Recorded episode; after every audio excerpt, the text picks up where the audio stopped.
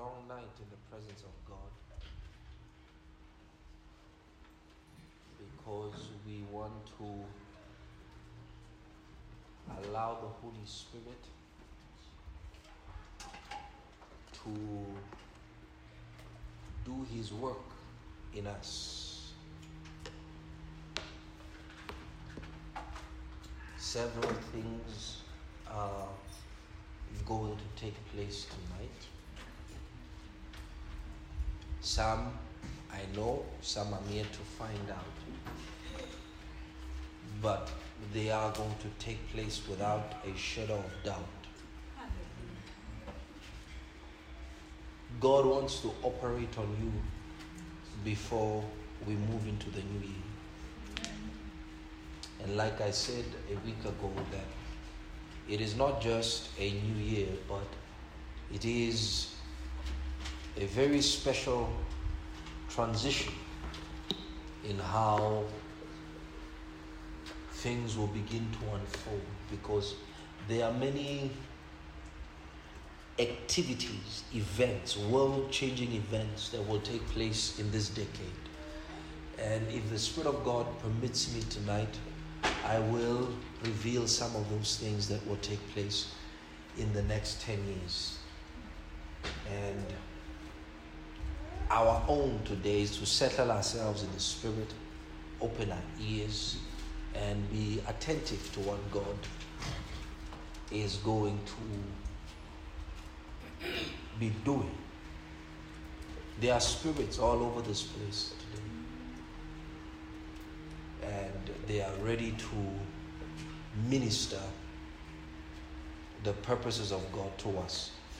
And what I ask you tonight, what I ask you to do tonight more than anything else, if if there was a night, an evening where you needed your whole spirit, soul, and body in this place, it's tonight.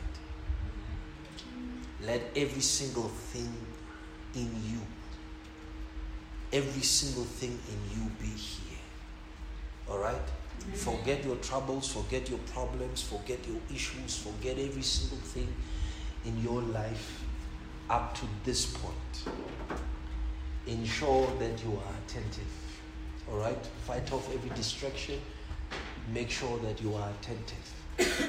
because you don't want to miss what God is doing in your lives and what He wants and desires to do in this place tonight. All right? So please, I beg you, I beg you. Uh, you're probably tired because you come from your festive things, whatever. It's not a time to be tired. It's not a time to allow tiredness to lay hold of you. All right. If, if you're seeing somebody sleeping tonight, wake them up. All right. Wake them up, and wake them up in a way that it will embarrass them. All right. Yeah. Nobody's supposed to be. Uh, you know what I wasn't know. I was just paying attention to them. No, your attention should be here. Okay? So if you see somebody, even if you see them at the back there, shy at the wake up. Alright? You are helping them. Okay? Yeah, that's what you do. You're just trying to help them. Praise the Lord. So we, we will have several several uh, phases of the meeting. So it's gonna be a long night. So you might as well just be chilled, be relaxed, okay? Uh, because it's gonna be a long. This is our NDA service. Is tonight. Okay, I understand it's coming in several days, but this is the day because the spirit of prophet. You see, we don't control the Holy Spirit. You you can't control him. You can't put him in a time box. So the best you can do. That's what the Bible says. Wait on the Lord. Again, I say wait because He knows we have a tendency to be impatient. So He says, No, wait. How many? Wait. Wait until He comes. So we we have come here to wait uh, specifically on the Lord and what He He has to say. So when that spirit that, that, that anointing is here, but we need to get it to a certain place, all right? Because my my expectations is that God will minister to you tonight. Mm. He will minister to you prophetically tonight in a beautiful way. All right? So the Spirit of God will do several things in you. So we'll we'll be addressing we'll be addressing everything. All right? Especially things that are, are hindrances to the fulfillment of God's word in our lives personally. All right? So we'll be addressing those things and uh, as we expectant of the Spirit of God. So I'm going to share something with you quickly and then we're just going to go into worship for a few minutes. Then we'll come back again and go deeper. Okay? Mm-hmm. Yes, go deeper. So if you feel tired and stuff, you can stand. All right? You can stand up. Listen to me, brothers and sisters. Listen to me. Tonight is one of those nights if if you're not in, you are out. You understand? If you're not in, you are out. That's, there's no middle ground. If you are not in, you are out. So do everything in your in your power to be in. That's why I told you yesterday, uh, Uh, last week, that you've got to you've got to zero in this moment. All right, you've got to zero in this moment, and I want to read something and share something with you for just two seconds, and then we worship the Lord. Okay? Yeah, I believe we have we have much to thank the Lord for, much to be grateful for, and the Lord is the one to whom all those thanks and gratitude should be directed to. Hallelujah. So, uh, Revelations, let's stay with Revelations because there's something there.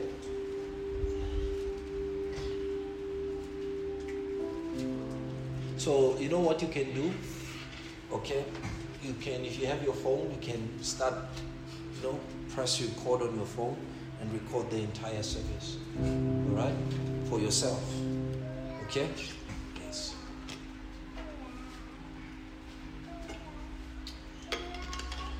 So when I begin to fly, hopefully you'll fly with me.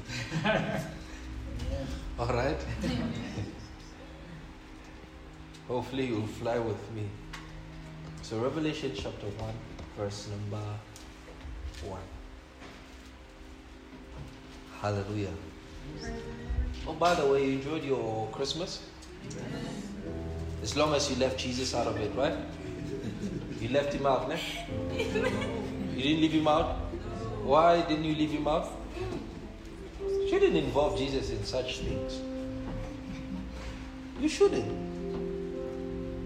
Honestly, you shouldn't. All right? Yes, you should. No matter, you see, no matter what anybody says, all right, the the popularity of a thing does not make it right before the eyes of God. All right, and you should you should not try to put Jesus in something that is heathenistic in nature, that is pagan in nature. No matter how many justifications you can try to put around it, but we are just saying no. No, you should not. Your, your, your life, if you want to have your life lived by the alignment of the Spirit, these are some of the things that you must begin to, to really take serious consideration of. The things that are praise among men are an abomination to God.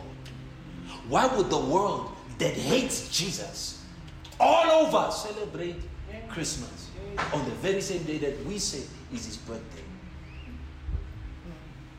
And he said, no, no, no, no, no. If you read your Bible, your Bible is clear.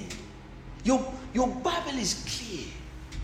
And while the shepherds were out in the field at night, and the skies were clear, the angels appeared in the sky, crying, Glory, glory.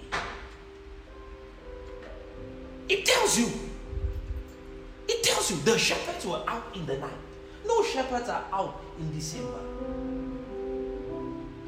No shepherds are out in December.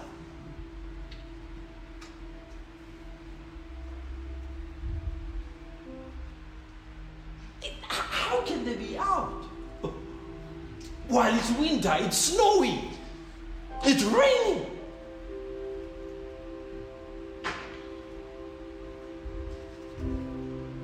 If if you see, if that the if if you needed proof that 25 December has nothing to do with Jesus, that that simple weather understanding would be enough for you.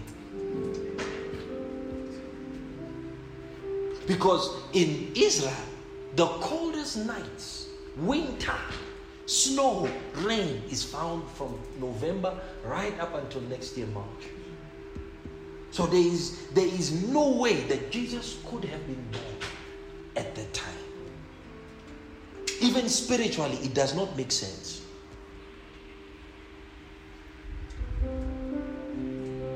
So the time in which he was born had to be a time where it was spring or summer, where shepherds would go out in the night. Because in winter, the the the the the, the sheep, what would the sheep graze?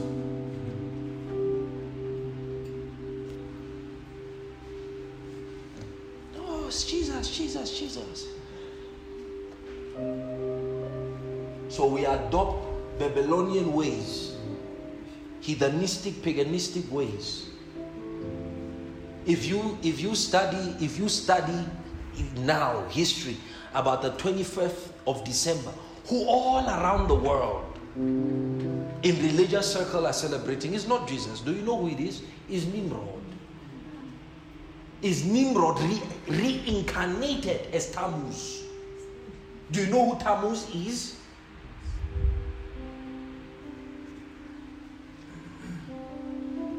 Tammuz is the offspring of who? Nimrod and Semiramis. Semiramis is the, is the woman that the Bible refers to as the God of heaven, the queen of heaven. That is Semiramis. She is the goddess of the earth. That's, that's how she is known.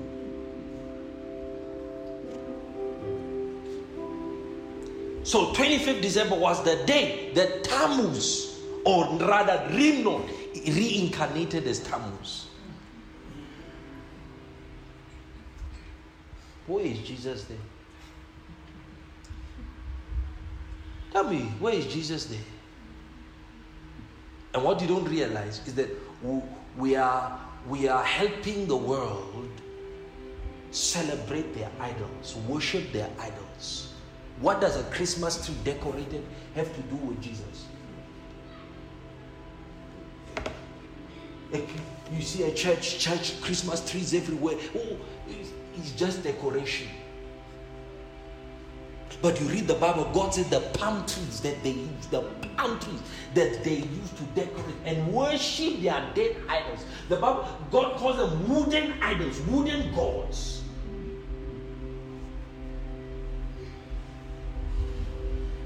Oh, it's just Christmas, Christmas. What the hell?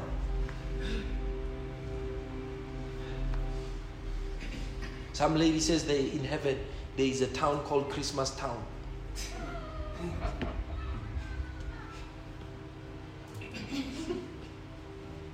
Imagine. Christmas time.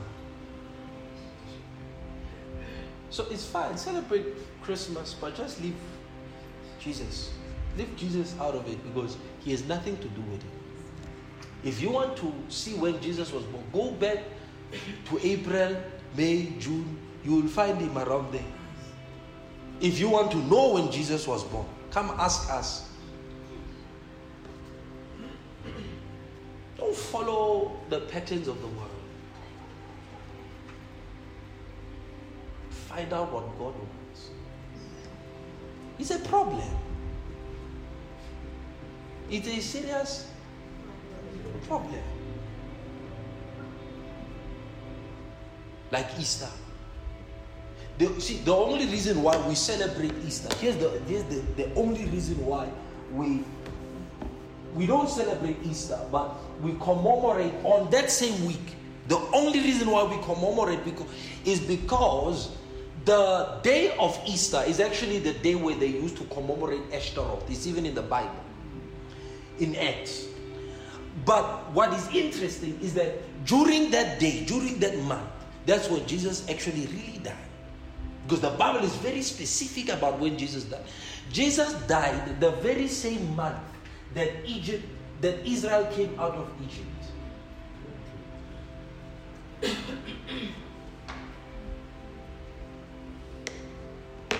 That's why the Holy Spirit came exactly 50 days after Jesus ascended on the day of Pentecost.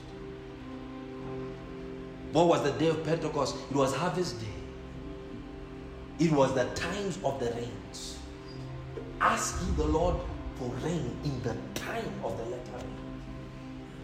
And the Spirit fell on the same day where every Israelite commemorated and came to celebrate Pentecost.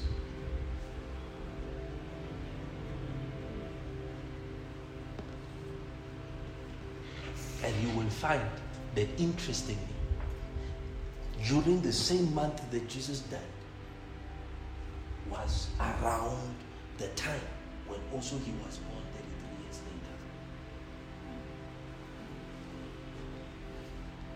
later.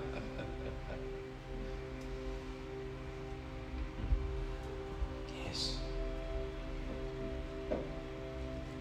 God operates in patterns by patterns.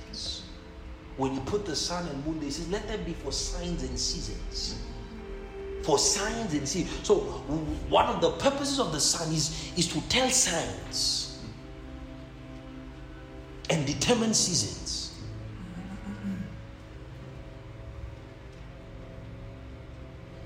Jesus was not born in the day, he was born in the night. Do you know that? Do you know that? He was not born in the day. He was not born during the day. He was born at night. And by studying his life and his words, you, you will understand even what time Jesus was born. If he was born in the day, do you think he will come in the night? I mean, he will come in the day if he was born in the night? No. He says it's the coming of the Son of Man is like a thief coming in the night. Always he's telling you the night, the night, the night, the night, the night. The night, the night, the night, the night. The... So, so when Jesus comes back, it will be at night, not in the day. I'm not talking about his second coming. I'm talking about the rapture of the church. It will not be in the day, it will be in the night.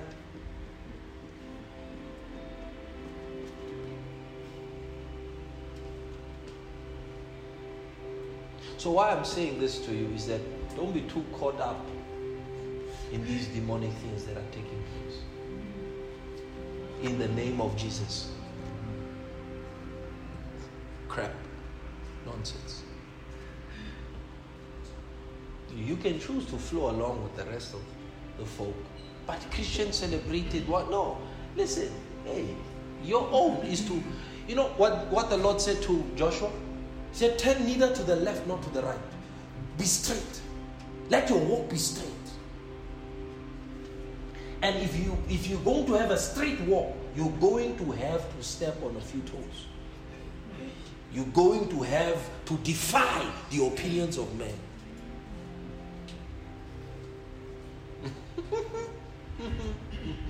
so I trust you had a lovely Christmas with your family, with your friends. Just leave Jesus out. All right? Just leave Jesus out. Otherwise, read Jeremiah chapter 10. It says, Thus says the Lord, do not follow the ways of the Gentiles, for their ways are vanity. You think this cutting of trees is something that started now? It was there in the Bible. It says they cut down their trees and then they what? They decorated with silver and gold. Who's saying that? God. And don't follow their ways. Because God's people had a tendency to follow the ways of the heathens.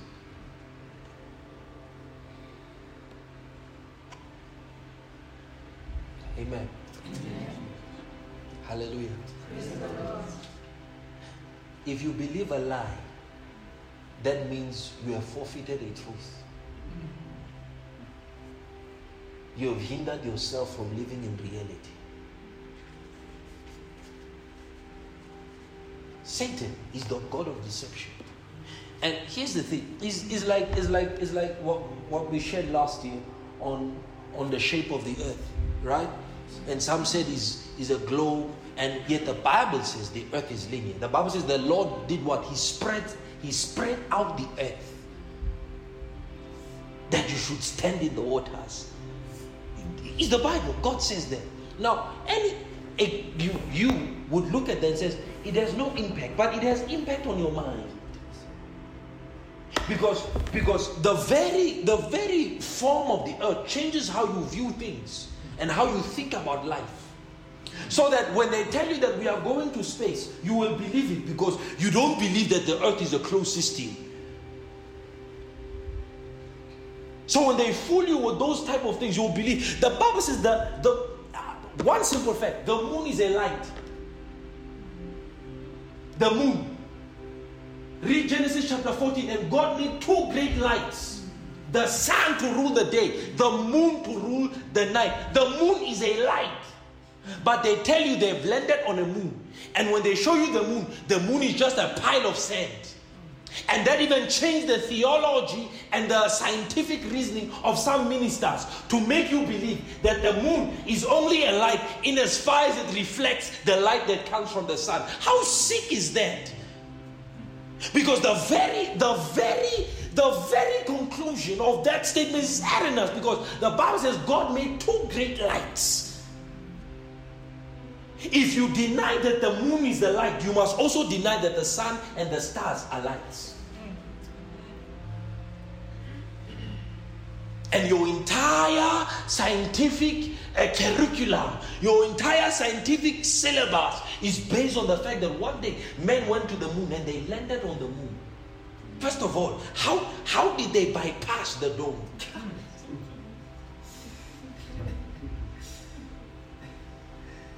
Secondly, when did they reach the moon?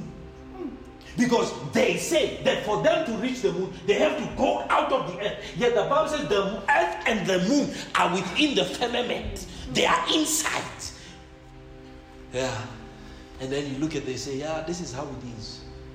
And you, you throughout your life, you don't realize that your, your, your, your belief in God starts being corrupted.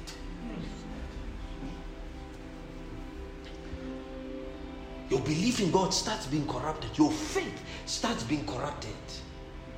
And the Bible talks about unfeigned faith. In other words, faith that is un- been unpolluted.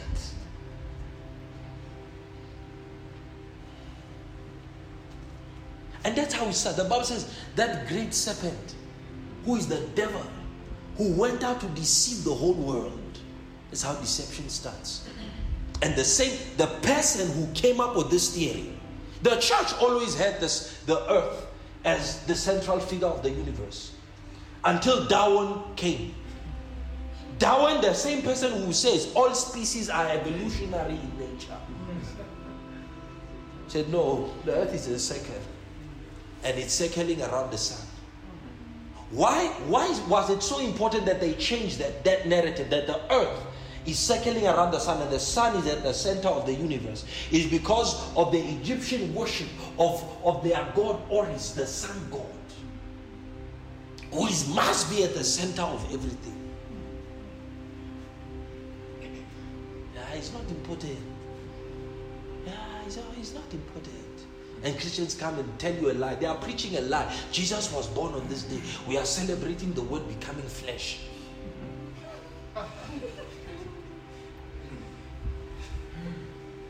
Let's celebrate.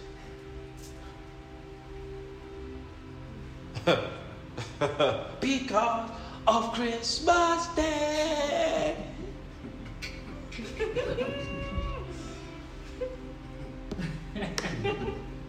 On the same day Jesus is born, Santa is flying all over the world, Santa Claus.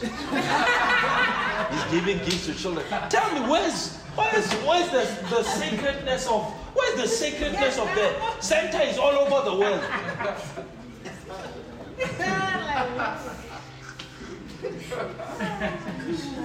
and Santa Wateng is wearing red. and you know where he comes from? Norway. He's flying from the from his from his where he he comes out every, once a year. Santa comes out. Where is he? That is in Norway, the snowy parts of the Norwegian nation.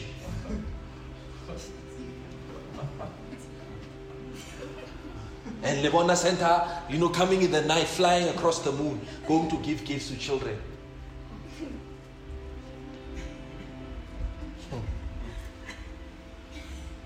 These are things that Satan uses to prime you. Do you know what it is to prime you? To, to make you ready to accept something.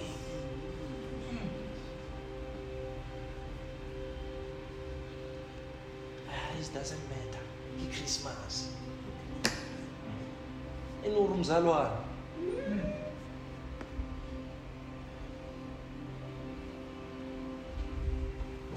Amen.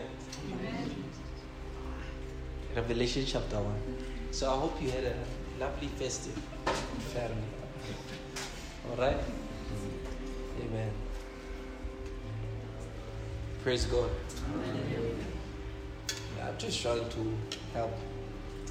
That's why in this church we don't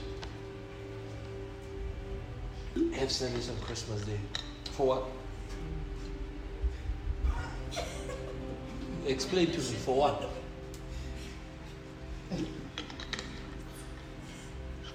For why must we have service on Christmas Day? For what? For for what good reason? For what? So I can come and tell you how Jesus was born. yeah? So I can come tell you how Jesus was born. I had the whole year to tell you how Jesus was born. Why do I need 25 December? Sometimes batho ha banahane you know batho common sense ha e bereke. And go tlo lwantsha ke mang? Ke bona bazalwane. Mare wa ba botsise gore okay e ya israeli no ke winter. Mpotse gore wena how did the shepherds go out in the cold at night? Okay bazalwane ha re baleng let's read it ne? Okay let's read it. We'll come back to revelations you see, I'm sharing this because I didn't, it was not my intention to share this. So I'm sharing this probably because the Spirit of God thinks this is important.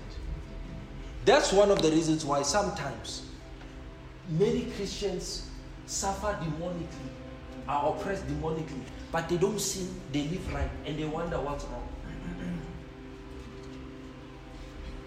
Your whole house is decorated.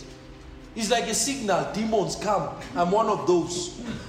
I am one of those who accept you.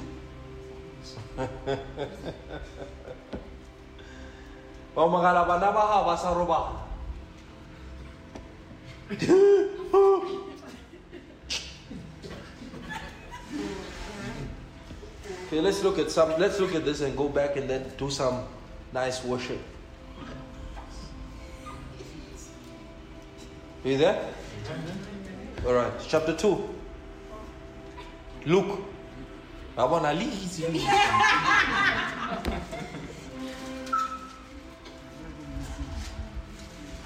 Bro, how are you? You you heard you heard what he was doing. Uh, the the track. Cutting. What what was happening there?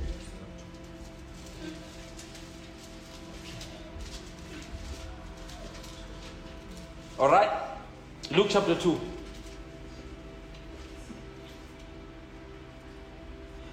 Verse 7 And she brought forth her firstborn son, wrapped him, verse 7 wrapped him in swaddling clothes, and laid him in a manger because there was no room for them in the inn.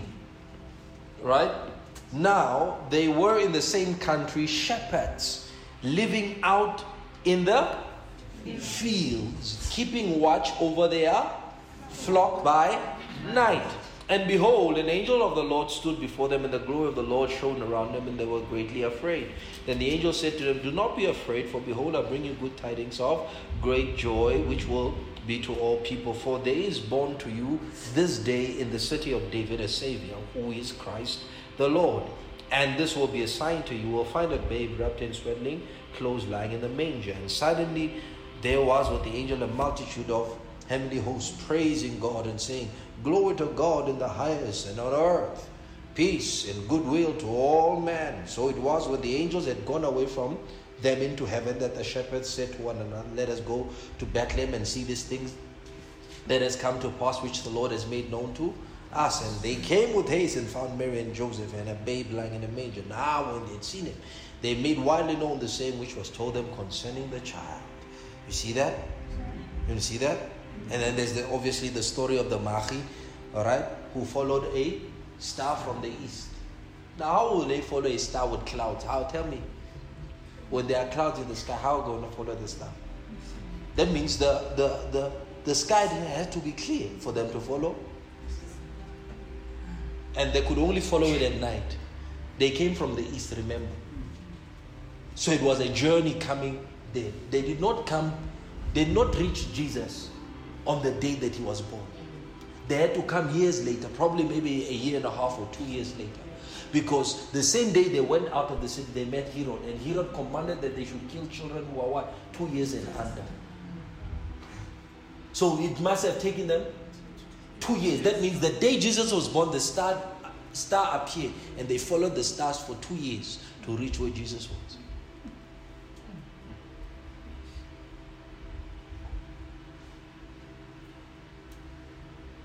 You tell me your Christmas day.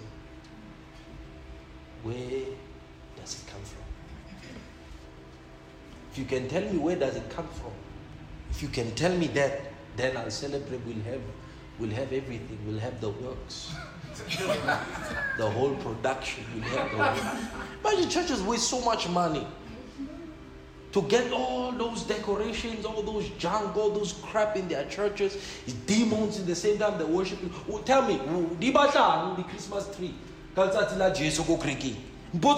What do they have to do with Jesus? Easter egg. Really be able to see things about happy. what does that have to do with Jesus? Next year, get a very Easter egg. Go out. And now, because it's the same thing that's been done.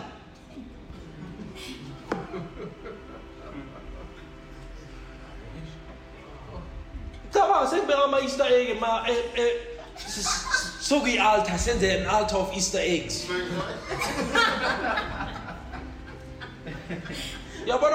you are deceived. You woke up at Christmas, you went on your knees. Oh, Father, we thank you. Jesus was born on this day. What a Christmas town, Lulu, and the Revelation chapter 1. Hallelujah. Give me some volume there. Thank you. Shanta sobra kidra tezo shalabrates. Sagradia grada. Tonight you must be alive, right? Must be alive. Right? We're flying tonight. Verse 1 The revelation of Jesus Christ, which God gave him to show his, to show his, to show his, to show his things which must shortly take place. Notice he doesn't say to show his prophets, it's to show his servants. There's a reason why he chooses the word servant. The word servant has nothing you must hear, all right? The word servant has nothing to do with whether or not you are called into the ministry. The word servant doesn't mean you are an apostle, a prophet, a pastor, or teacher, because you can be all those and not a servant. You can be an apostle and not be a servant of God. To show his The word there, servants, comes from the Greek word which means to be bound to the point where you have submitted your entire will to a master. So it is, it is, it is the last word when we talk about degrees of closeness to God. it is the last place a man reaches or a woman reaches before sonship. If anybody never reaches a son, you see, you can be a son in his house, but if you never reach sevenhood or the state of seven, 70, you'll never attain sonship. Notice the Bible says Jesus was faithful as a son in his house, not as a servant, as a son in his own house. Moses was faithful as a what? As a servant in his house. And that is why God was unwilling to keep certain things from Moses. Shall I hide anything from Abraham, my friend?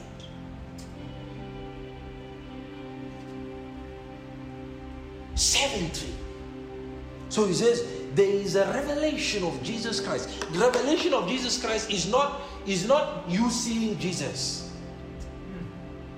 It is not what he's talking about. He's not talking about uh, the appearance of Christ. No, he's not saying the appearance of Christ that God gave him to show his servants. No, he's talking about an ap- ap-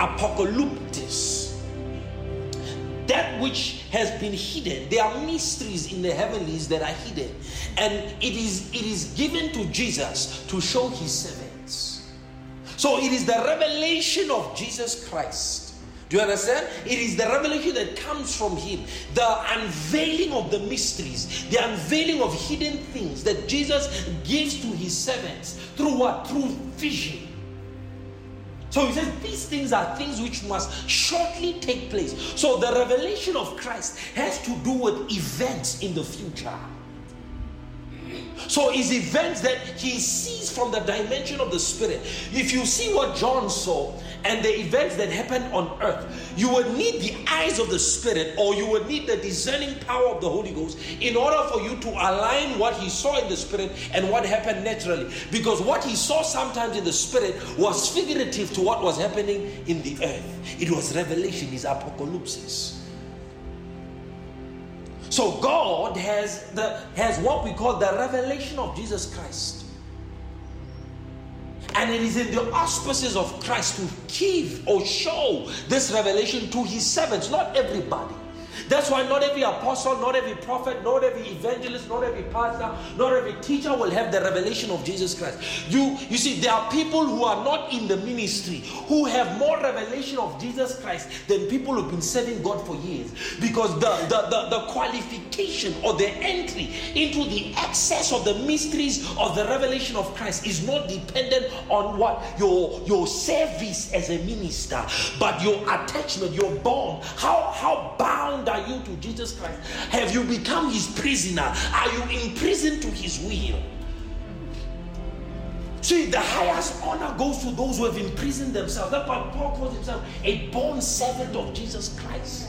He was bound to him in love. There was no way of escape. That's why, even no matter how much he was beaten, how much he suffered, it could not enter his thoughts to turn away from Christ. He was bound to him. So we see from the Bible that the first servant, the firstborn servant of Jesus, who had the highest revelations in the Bible was Paul. The second was John. Remember, it was not to his servant but servants. So throughout generations, there were servants, or they they they, they were servants, and they still are servants that Jesus is priming for the responsibility of showing his revelation of things which must shortly take place. So, in every generation, there are those who must carry the burden of the revelation of Jesus Christ. John was one of them. John was a signifier, he was the first that was officially given the revelation of Christ. Under that term, he was the first. But there were others. That's why when John wanted to write what he heard the seventh thunder say, the, the voice said, Oh, no, no, no, no, no, don't write what was written. But is it not supposed to be revealed? Yes, but not by you. So the book of Revelation is the facet of the revelation of Jesus Christ. It is the foundation of the revelation of Jesus Christ. But the revelation of Jesus Christ has been continuing for aeons. And now it is coming to the crescendo where it must come to completion. So when you read the, the book of Revelation, you are not reading a complete book. It is not complete in the sense that they, they, God does not add. It is incomplete because the revelation of Jesus Christ will continue until he comes. So he starts the book by saying the revelation of Jesus Christ, which God gave him, gave Jesus to show unto his servants. So there are men, there are women all over the earth who, when they are born, Jesus leaves a mark to see if they will pass the test of seventy. And throughout their lives, there are angels of revelation that follow them around, waiting for the time where the revelation should come. So he says, the revelation of Jesus Christ, which God gave him to show his servants things which must shortly take place. God is interested in his people knowing the future. He is interested in his people knowing what is to come. Otherwise, there would be no need for visions. There would be no need for dreams. There would be no need God warning, giving direction in vision and dreams if God was not interested in us seeing the future. One of the ministry of the Holy Spirit, Jesus said, He will show you things to come. Show you things to come. It is a ministry that is etched in the coming of the Holy Spirit. That if you have Him, you must know things to come.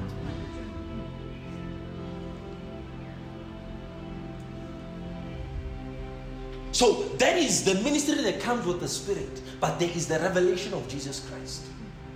And when the revelation comes, the revelation doesn't only show you the future, the revelation goes back in time and shows you the past and shows you what is and what also is to come. That's why when Moses went up to the mountain, God did not just give him the law, God gave him the revelation of creation. Not only the revelation of creation, but the revelation of what was to come. What is the highest revelation in all the universe? It is the coming or the manifestation of the Son of God. And Moses had that when he told them that he shall raise raise you another prophet like me, whom you shall listen, and he shall put his words in his mouth. If you will not listen to him, you shall die in your sins. But if you listen to him, he will save you.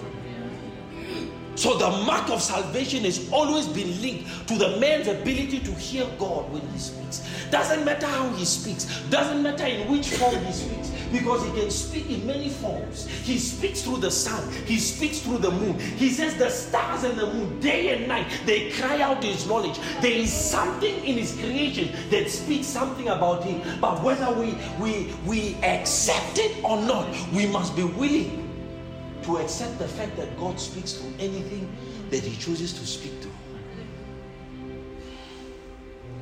But he has chosen man as his highest mode of expression, of his highest mode of vocalization. He will speak through man. God, who at sundry times spoken to our forefathers by the prophet, has in these last days spoken to us by our by His Son Jesus Christ, by whom He formed the world.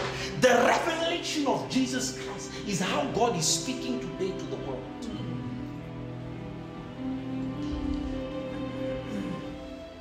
One of the things God told me when He began to move me into the prophetic ministry, He said, Read the book of Revelations. I read it. I remember the first time I read it, I read it for an hour and a half.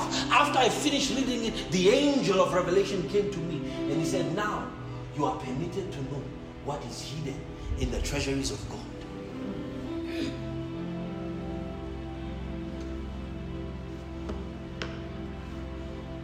There are things my spirit knows that my soul is taking years to even bring to remembrance.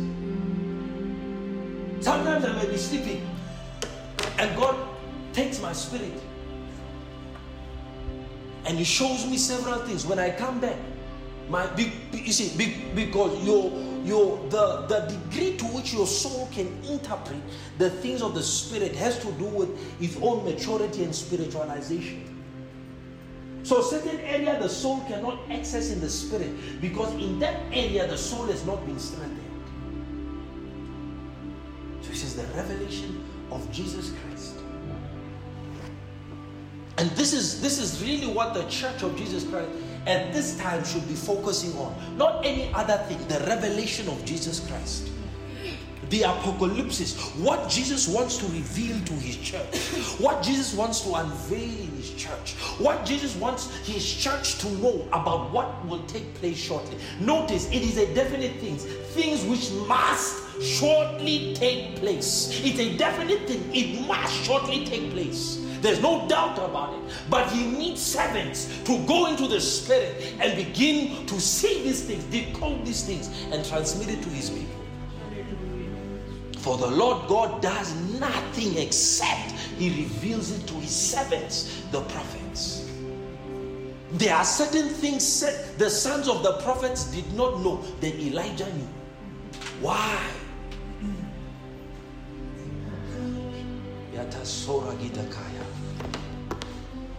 Let's fly, bro. Change the chord there. Let's fly. Ah. Verse 2 Who bore witness to the word of God and to the testimony of Jesus Christ, to the things that he saw. Notice the testimony of Jesus Christ. What did he say? The spirit of prophecy is the testimony of Jesus Christ. So everything that was happening to John then was happening by the aid of the spirit of prophecy. When after I read the book of John, I realized something. That book is not complete. If you read the book of John, from chapter 4 right up until the last chapter, you will notice something that John is only telling us what he saw in the seven seals, in the breaking of them, and what was what was in it. He doesn't tell us more, but there was more. So, John's assignment was to show us the breaking of the seal and the revelation of the breaking of the seals and what it what was in there. But it was to the other generation that, that, that they should decode what was in the seven thunders. I can tell you what was in the seven thunders.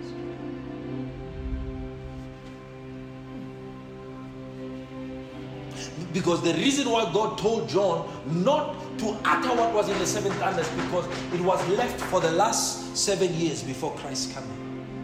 It was things that were spoken or things, the events that, that involved the last seven years before the coming of Christ.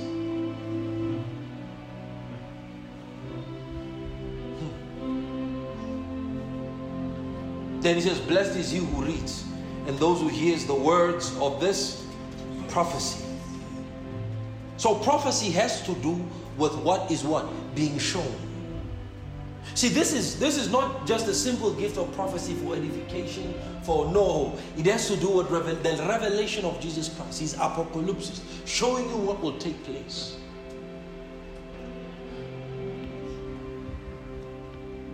You there? All right.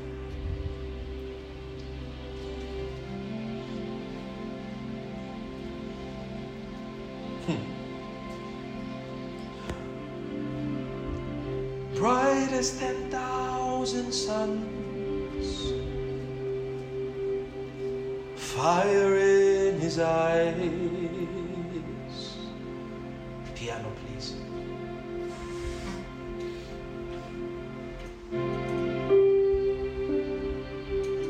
Feet as brass,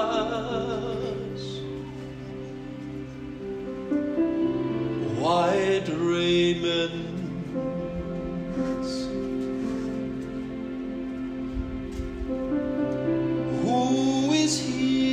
stands high and lifted up. None other than the Son of God. Almighty.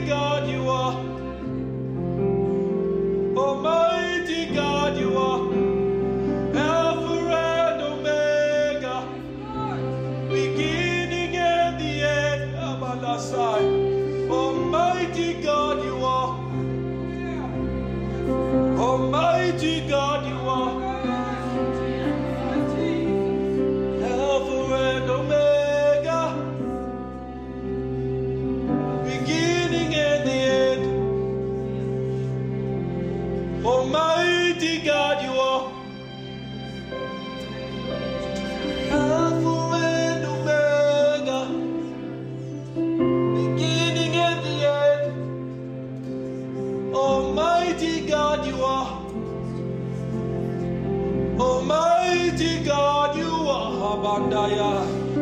Alpha, Omega, beginning and the end. That's what he said. He said, I'm the Alpha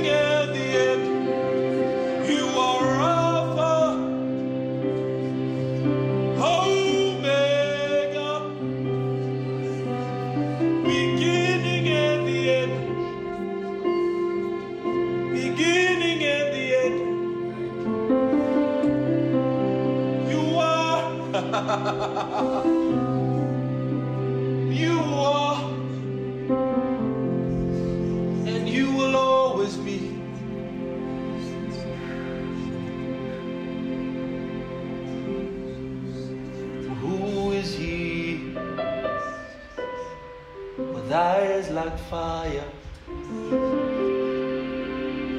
feet like blossom, hair as white as snow, with white raiment.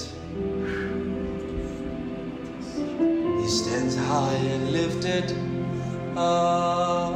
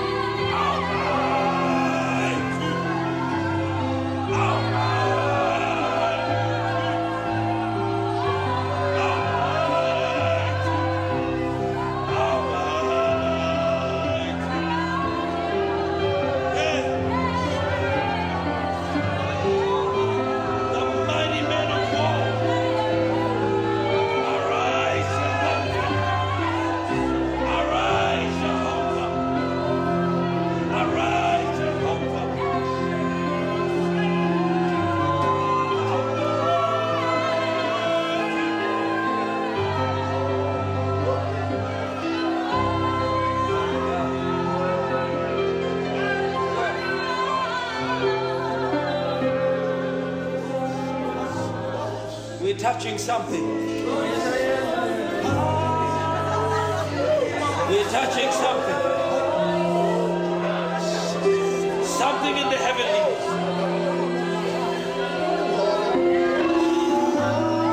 I, I hear the Lord say, I hear the Lord say, I've never lost. I have never entered into battle and lost. I am the undisputed champion, the undefeated one. Let God arise. Let God arise. Through my worship, let God arise. And let all his enemies be scattered.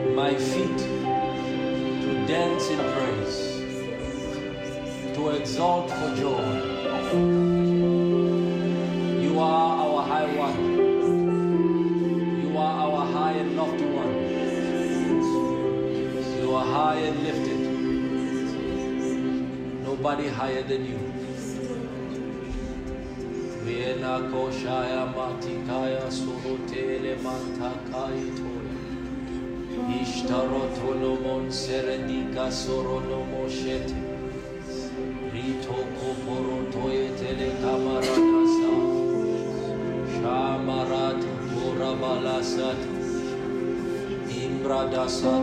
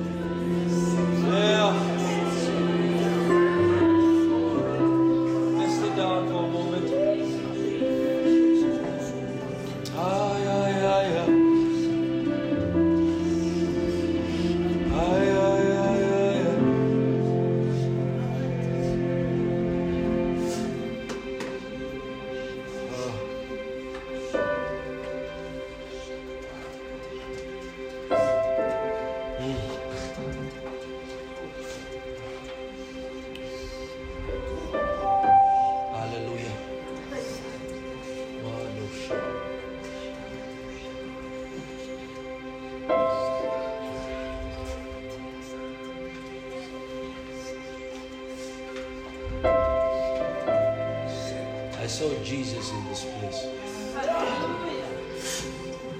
He's right here in our midst.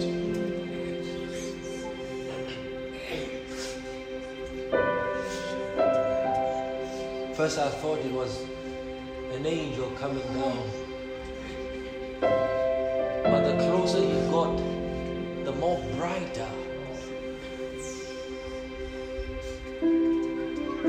Shine. And I knew it could only be the Lord Jesus Himself. And He stood for a while in the air.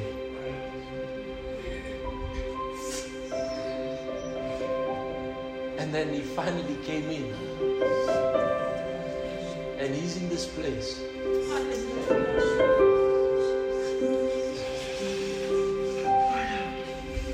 That's why we move just to worship Him. Because when the King is in the house, when the King is in the room, only worship can vilify His presence.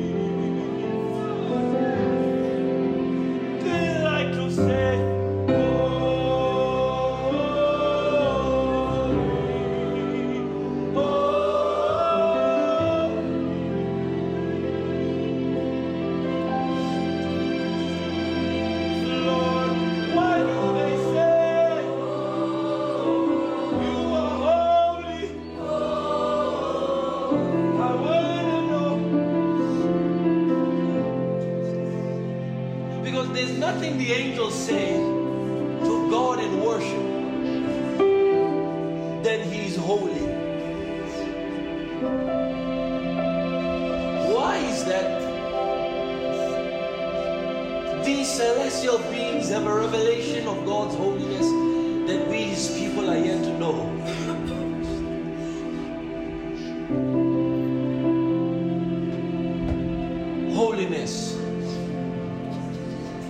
ascribing holiness to Him. You are saying there's nobody as sacred as you. You are the set apart God.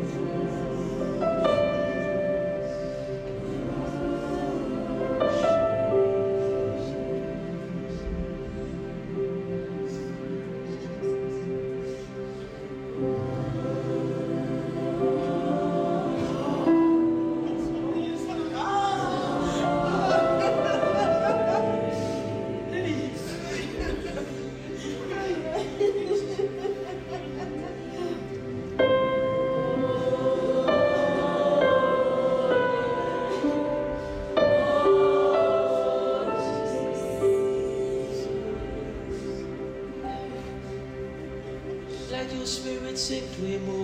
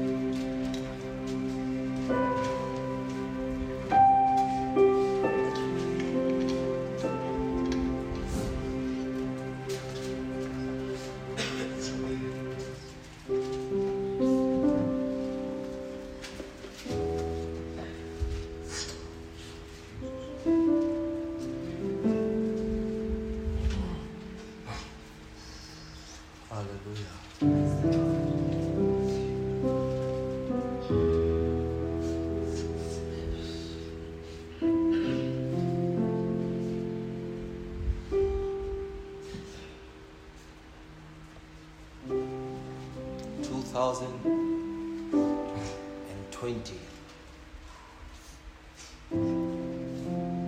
is the beginning of a new decade. There are less than three decades left to the coming of Jesus Christ.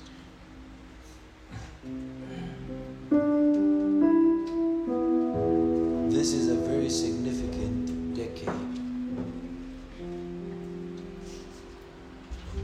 that we are going into.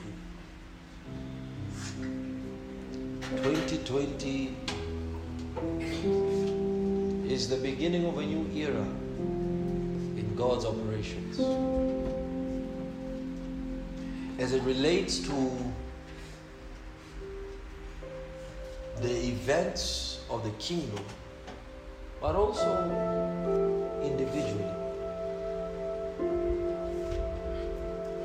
Brothers and sisters, it pays to walk in God's ways.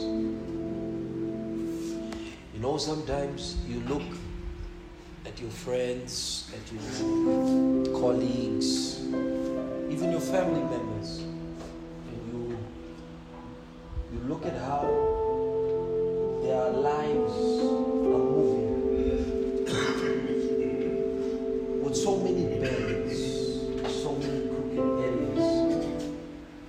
sometimes you go on your knees and you say, Jesus, I thank you for having mercy on me.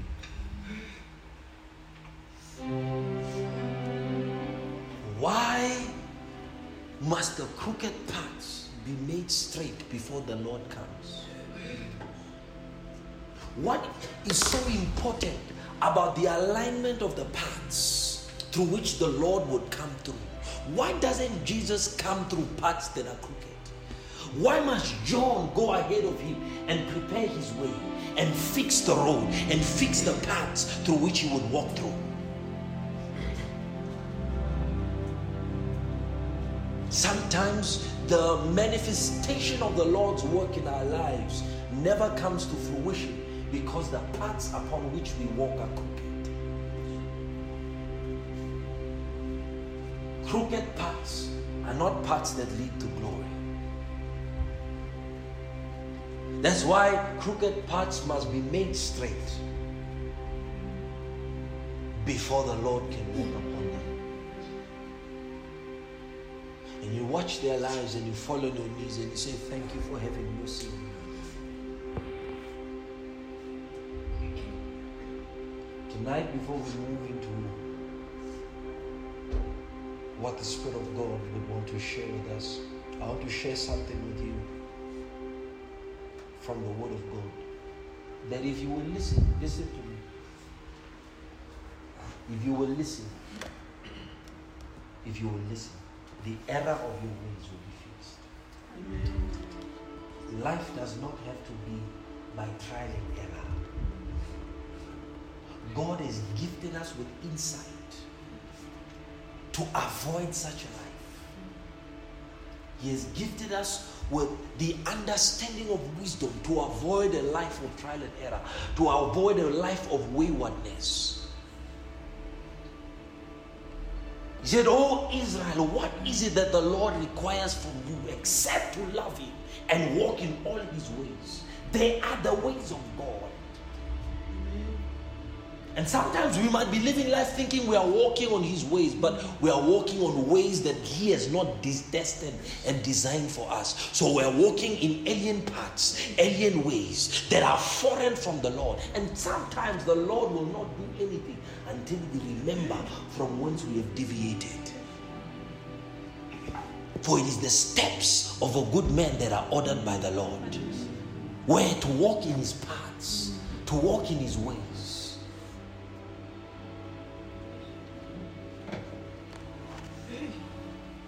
There is only one thing. You see, our life, brothers and sisters, our life, our life is a consequence, the confluence of obedience and disobediences, not only of our own, but of previous generation that are attached to our bloodline. Life is a reflection of a man's obedience or disobedience to God. The, the, the flow of life, the ripple effects that we feel in life are due to one thing the obediences or disobediences of a man. That's what makes paths crooked. That's what breaks the, the, the, the, the, the paths we walk on. That's what br- brings about an error in our ways. When man is born, he's born with a straight path from, from his birth to his destiny. God is designing But you must know life is in the blood. So, life, life, see, life, not only life force, life. Life is in the blood. Not only referring to the life force, but the events of life, the experiences of life. They are stored within the blood and passed down from generation to generation.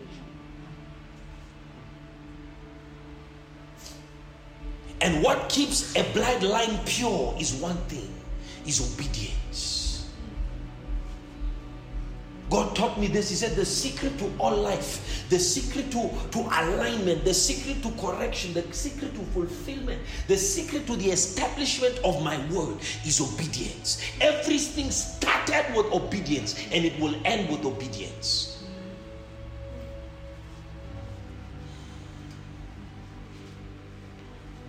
If a man wants to break the family bloodline, the, the, the pollution, the corruption in the family bloodline, he must, he must start by obeying God. Romans chapter 5.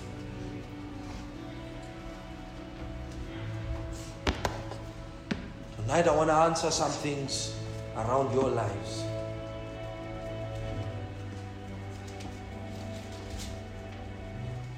Why are you repeating the same errors that your parents have repeated? Why are you living the same experiences that they had? Why is the is the pattern of your life similar to the upbringing of your very own parents? Why is that your life seems to mirror previous generation in your family? Why is the thing that followed your great grandfather, great grandmother following you it's not a matter of demons. There is something higher. There's a higher law that transcends laws of demonic operation, laws of demonic forces. The things that people say are a cause of demons are not demonic in nature, are obedience orientated. Mm-hmm. Somewhere in your family line, somebody broke a law Somebody was disobedient to a law, either of God or of nature, that caused a rupture through which demonic traffic operated right through your family line, right up until you. It's a matter of obedience. He says sin is not imputed where there is no law, but transgression is what? Sin is the transgression of law.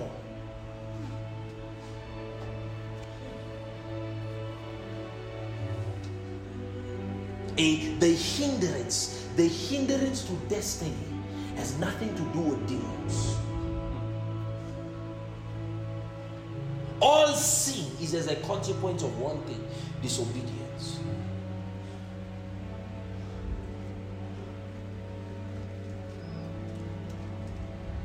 Men are successful or they fail because they are either obedient or disobedient to laws, either natural laws or divine laws. But the laws that affect all realms of life are divine laws.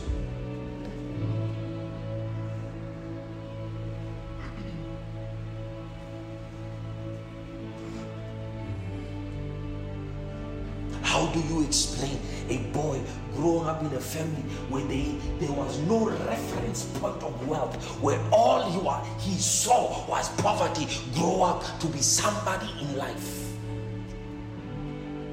It is because in his life something happened that caused him to straighten his ways.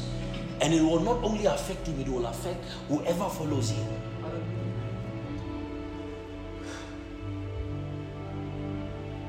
Men are conduits of destiny. It, it, you see, destiny is conducted through men.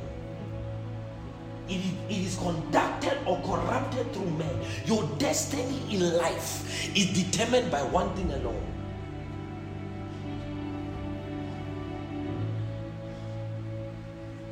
This is why sometimes God gives prophecies and they stay there and never come to pass because certain things must be fulfilled in obedience before the streamline of the heavens can begin working So you stay praying, praying, praying, praying, hoping, hoping, wishing, wishing, and you start getting angry at God. Yet you yourself are disobedient.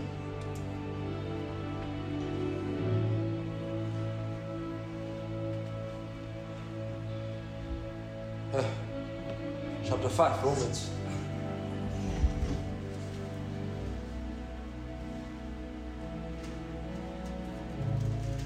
Verse 12.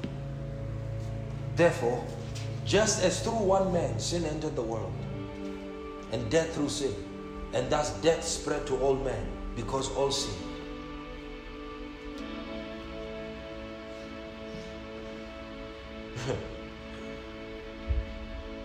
Verse 17.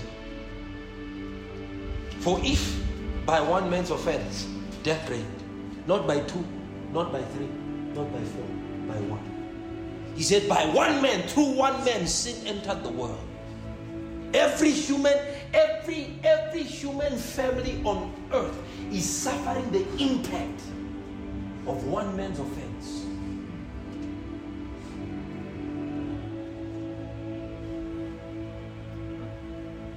Every human family is suffering the effects of one man's offense. Through Abraham's obedience, every single Jew is enjoying the benefits of one man's obedience. Just through one man sin entered the world. Death reigned through sin, through one man. What does that tell you about life? What does that tell you about the effects of life? That men don't live for themselves, they live for generations. Every decision you are making is not just affecting you, it's affecting generations. That means every decision a man makes is encoded in his DNA. There is not a decision you have made, right or wrong, that, that does not attach or does is not encoded into your bloodline, into your bloodstream.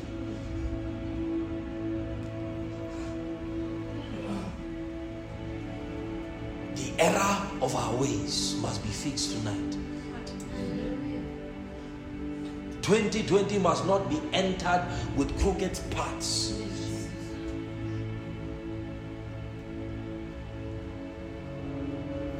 Oh, Jesus. Listen.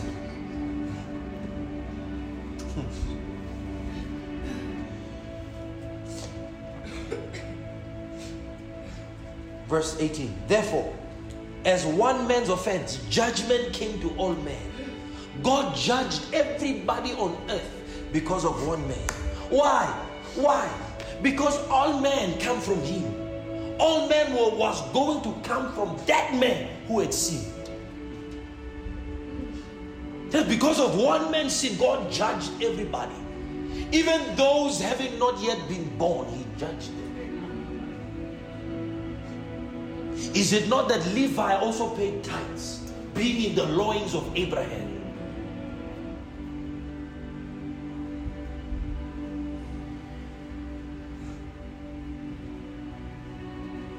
The judgment fell on all men because of one man.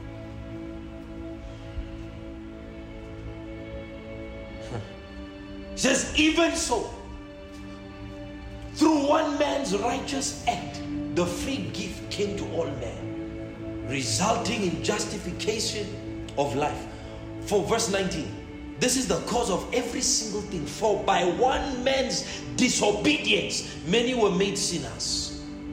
What makes you a sinner before God, brothers and sisters, is disobedience.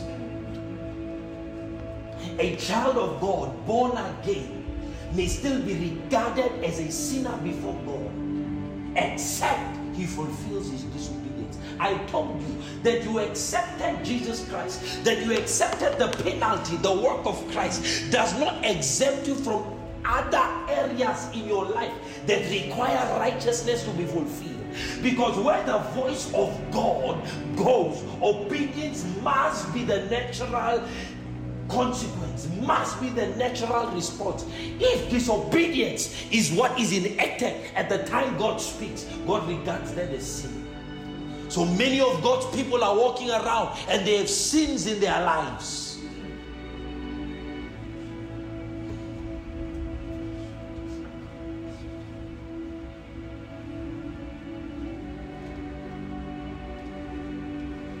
Just by one man's disobedient act. One man's disobedience, many were made sinners. Who are you making a sinner in your life because of your disobedience?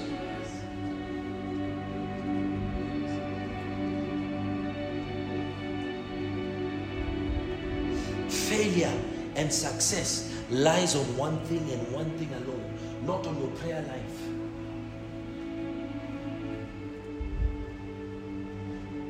not on your word life. Because every other thing, listen to me, every other thing that is done religiously in the guise of spirituality, done outside the voice of God, is just mere religion, dead religion. There is no operation, there is no life in it. Because God never moves in an environment where his voice is not heard.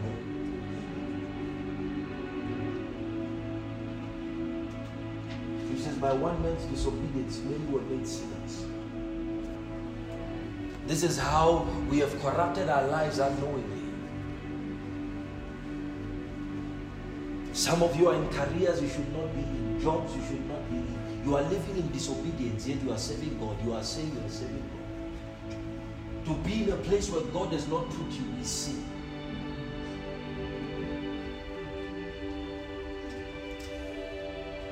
And the problem has been this. The problem has been we have not been we have not been trained. We have not been uh, uh, uh, uh intentional enough to go and hear what God has to say to us.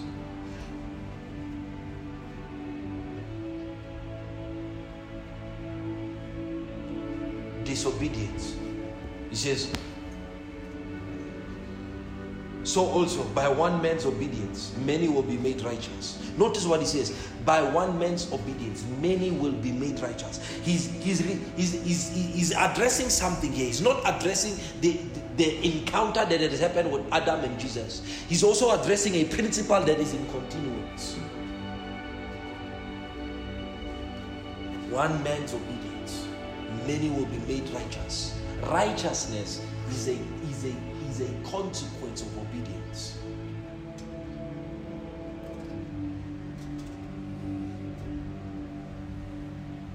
Genesis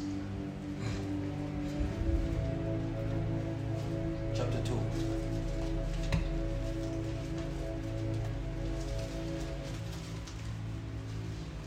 Before I start prophesying this, we need to deal with to help you. Because it will explain why sometimes things that are supposed to happen aren't happening. And you see, many men of God won't tell you because they themselves don't know because they live in disobedience. Listen, make no mistake. God does not pardon disobedience. Did, you hear what I said? God does not pardon disobedience. Christian or no Christian. You think disobedience is never pardoned. You see, because disobedience has what? Has generational ramifications. So even if you may not feel its ramifications, your generation will feel it. Your seed will feel it. I will not do this to Ahab in his days, but I will do it in his. Who committed the sin? He says, What? I do what? I, I, I do what? I visit the sin and the iniquities of the fathers to even to the what? To the fourth generation. That's God. So the only thing that can fix the impact or effect of disobedience is obedience. Only obedience can rectify what disobedience has done. Nothing else. No prayer of mercy. When Jesus came, he could have asked the Father, forgive the whole world, make them new creation. And the Father could have answered. Because Jesus said, I know I know all things are possible with you. In other words, he was telling there's another way this thing can be done. We can pray and you can give the word. Because he says the father denies the son nothing. So the, the son could have said, Father, everybody let them be saved. And the father would have said yes. But no, disobedience must be rectified by obedience.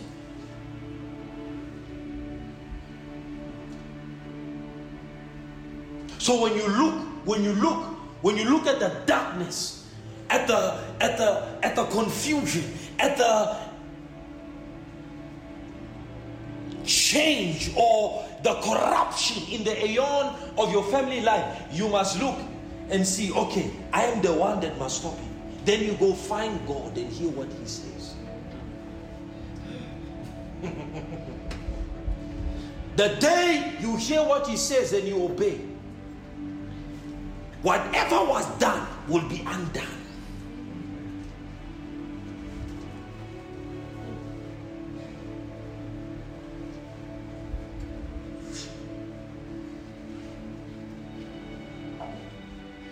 God is looking for a man to obey.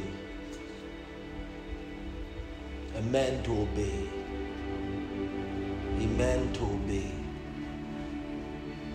A man to obey. See, once you pass the age of accountability, you are responsible for your life and your generation.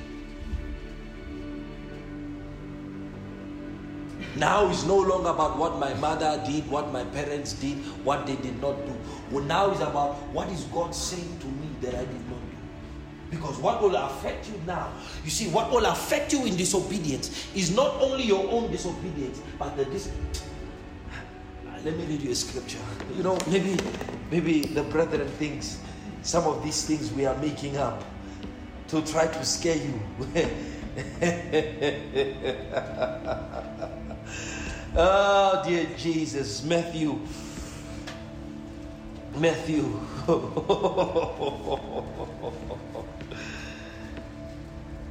Chapter 23. Hallelujah. Hallelujah. Every one of you here are suffering the sin of disobedience, either by you or by those in line with you. And I want to show you how to fix them. I want to show you how to fix that.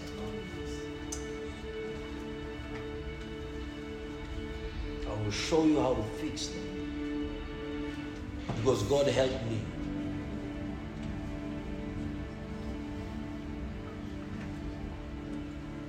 Hmm. You want to fix that? Amen. You there? Chapter 23, Matthew. Verse 33. He says, chapter 23, verse 33 Serpents, brood of vipers, how can you escape the condemnation of hell? Therefore, indeed, I send you prophets, wise men, and scribes. Some of them you will kill and crucify, some of them you will scourge in your synagogue and persecute from your city from city to city. That on you may come all the righteous blood shed on the earth, from the blood of righteous Abel to the blood of Zechariah, whom you murdered between the temple and the altar. I surely I say to you, all these things will come upon this generation. He says, This generation will suffer the he says will suffer the, the things that they have done right from Abel, right up until Zechariah. He was telling them this, all these things will come upon you. So sometimes the judgment you see coming on nations is as a result of past disobediences. When there was a famine in Israel and, and David went to pray, God said it's because of the sin of the house of Saul. When David fixed the sin, God cured the land. Jesus was telling them this will come upon this generation. Huh. What makes us think that the laws of God, the divine laws which are timeless, can now be excused, excused, or excused because we have become Christians.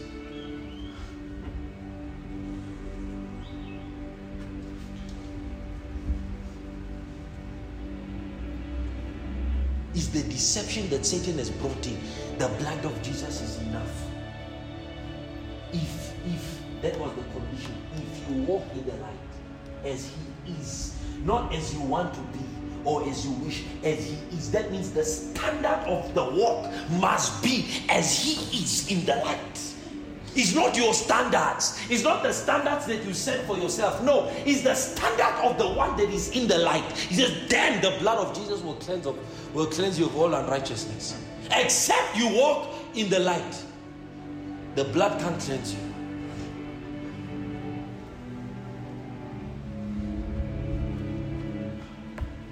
Obedience is the master key that unlocks all doors. Your life is held in the heavens. Your destiny is held in the heavens, not by demons. There is no demon more powerful enough to withstand a man who has obeyed God. A man who has obeyed God is more powerful than an army of demons, all gathered together against him. No demon etched out of hell can stand against a man who has obeyed God. There is no law, there is no power, there, there is no force that can withstand such a man. But trust you me, there is no man who lives in disobedience more powerful enough than the weakest demon in hell. What gives you power and rank in life, brothers and sisters, is not how much you pray. What gives you power and rank before God and in the spirit is your obedience to God. Rank is measured by obedience. You find that there is a there, there can be a, a Christian, just a Christian sister or brother who, who is so obedient to God, who has more stature before God than a pastor of 5,000 members who is disobedient.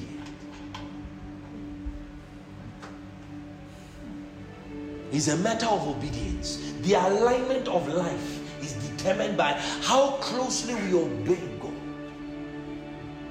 Both what He said in His Word and what He's spoken into our lives. Fornication will delay prophetic fulfillment. Adultery will delay prophetic fulfillment.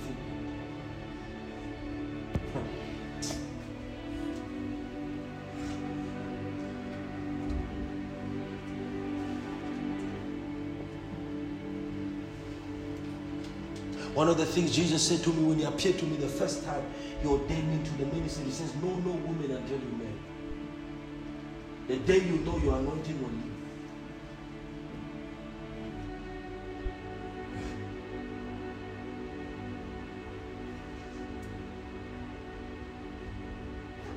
There's a sacredness to destiny that brothers and sisters we must we must we must develop a fear, a reverence for. See what I'm teaching you now, what I'm talking to you about now is the inner parts, is the inner ways of God. These are hidden veils, hidden mysteries, hidden treasures.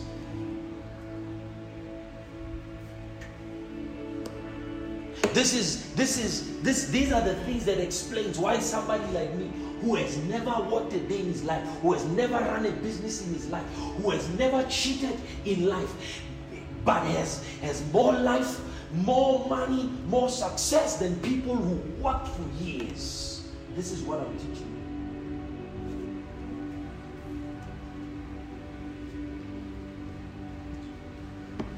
I have money that my parents growing up even today never had. And I'm not saying this to degrade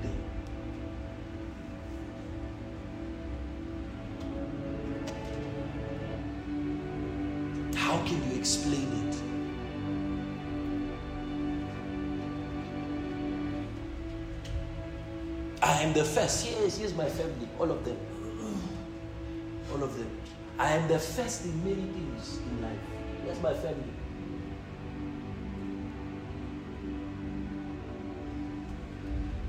Most of them don't know what it is to ride a plane. I've been on it many times. I've been out of Africa, the first in my family.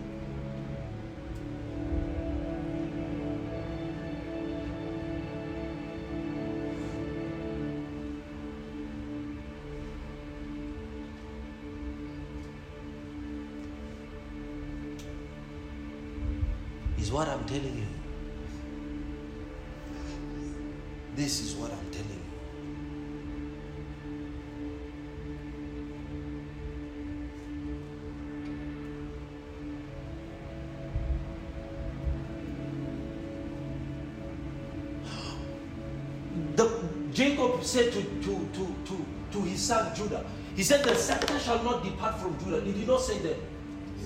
But what happened after Judah slept with his daughter in law? The Bible says that the curse came upon Joseph for how many generations? From 10 for 10 generations. It so happened that when, when the 10th generation hit, it was David. You, are, you think it's a coincidence? No. All throughout, Judah had nothing. Why? You can't you can't you can't see and not and not have ramifications.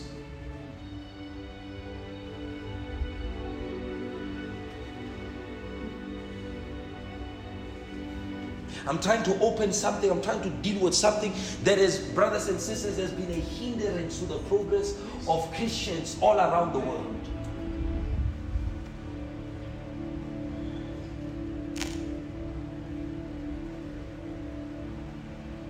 Uyakhala uthi abantwana bakha bamamela bamamela bamamela you, you must ask yourself where did this thing start it's not them there's a spirit that, that has entered, that is trafficking your life, that has entered through the portal of disobedience. The struggles of life can be ended by one thing obeying God. Obeying God.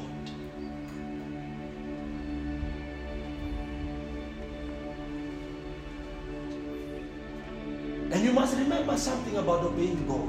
Obeying God goes against every single thing the culture promotes, every value system in the culture. Following God is turning your back against the, the culture, the tradition, the value systems of the world. Says you err not knowing the power of You can't obey God because tradition says. That's why, that's why African marriages are the most flops in the entire world. Do you know why? Do you know why? Because, because of the demonic oppression that it invites.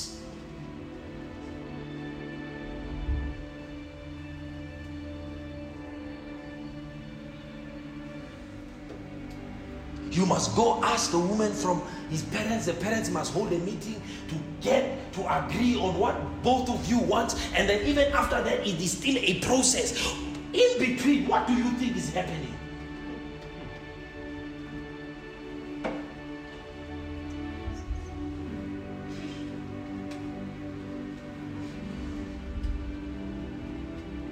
Yeah, but we cannot not but do it because get tradition is tradition. To hell with tradition.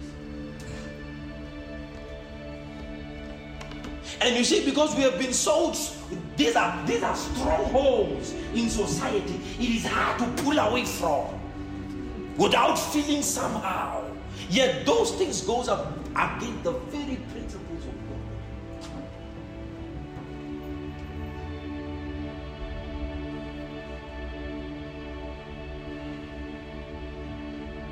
We have we have enshrined human philosophy human tradition above God's law, God's command.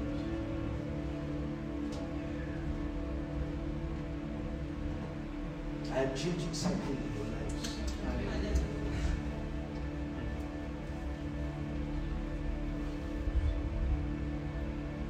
Your life is, is in shambles because you listen to what your parents told you. Your life is confusing now because you, you studied, you got your degrees. Now you don't know what to do. Your degrees aren't working for you. You are confused as hell because you, you listen to what your parents say.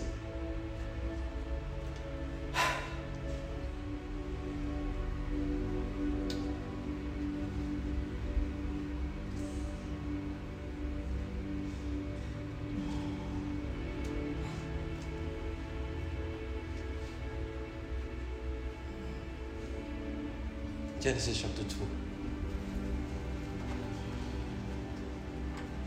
We must prophesy. Or we must fix this. We must fix this.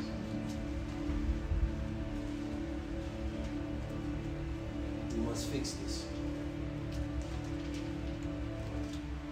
Listen, look at me, everybody. There's only one thing that sanctifies the other party or the child. Only one thing. Do you know what it is? Huh? Do you know what it is? Look at me. You know what it is?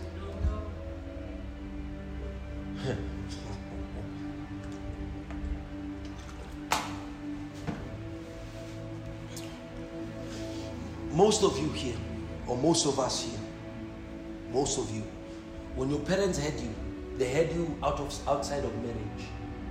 Right? Right?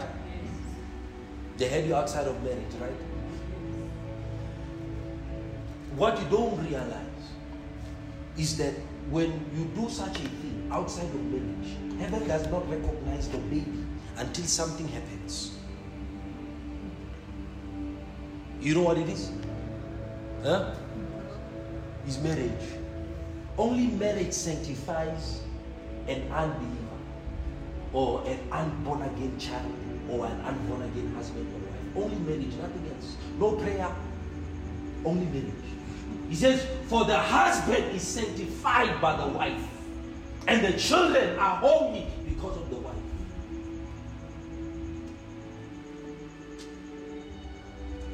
Maybe you have not been told the dangers of fornication of an adultery. Fornication is outside of marriage, adultery is in marriage, busy with somebody else. Maybe you have not been told the dangers. But these are things that have corrupted the de- Do you know?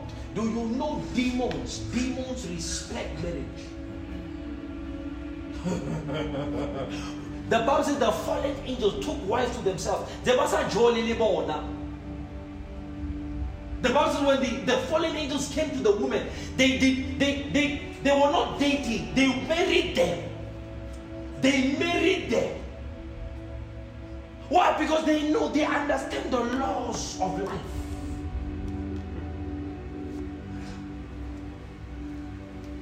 Says they took wives to themselves and they slept with them. They didn't sleep with them before they married them.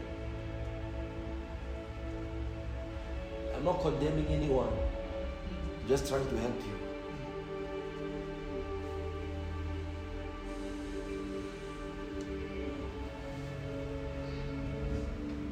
There's a reason why God says break the system after you are married.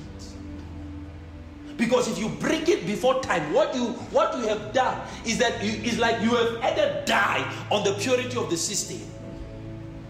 So you have died, you have you have corrupted, polluted its essence.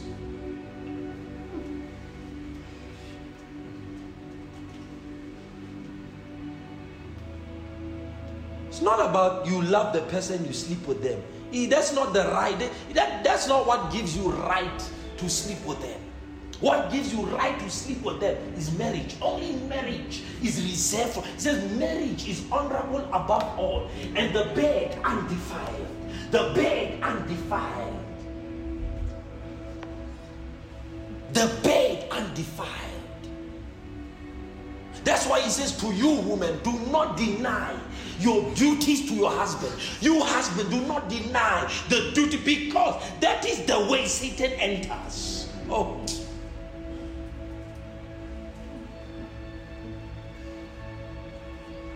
Talking about destiny.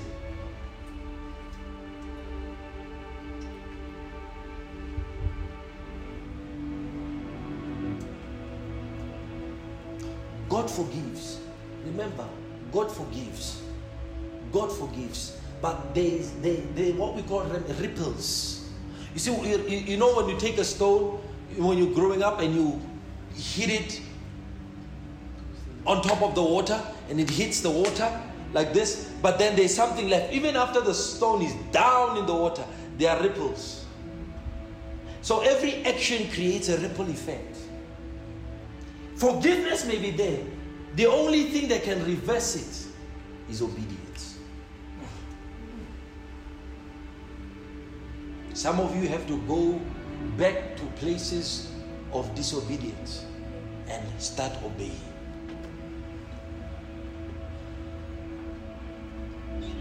Telling you this because of what God showed me about 2020. Listen to me.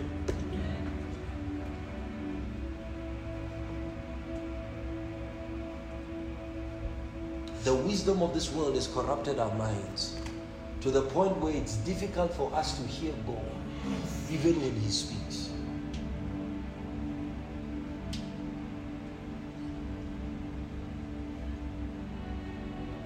What are you willing to forego to obey God?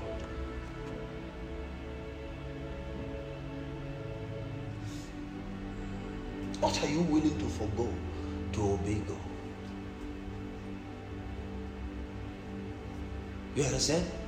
You can you cannot you cannot you cannot obey uh, you cannot obey God for your husband. You can't. You can't. His life is his own.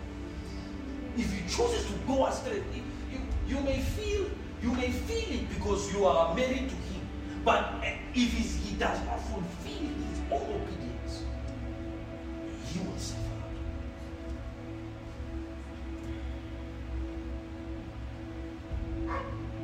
We are we are in something where the one whom we serve is that there's when listen what Jesus there is no in between. It's either left or right. That's why he got frustrated with the Laodicean church. He says, You are lukewarm. You have one feet out, one feet in. He says, I'll show you what I'll do to you. I'll vomit you out. I'll spit you out. In disgust. Because he cannot tolerate indecisiveness.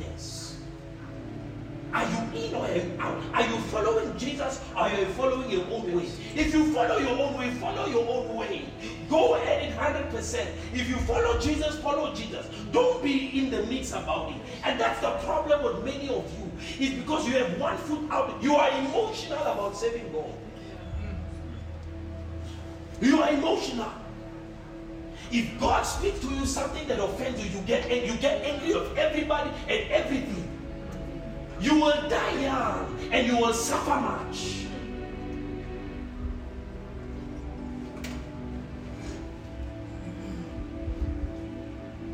This is not a stage for emotional parade. This is a stage where you obey God, irrespective of how you feel.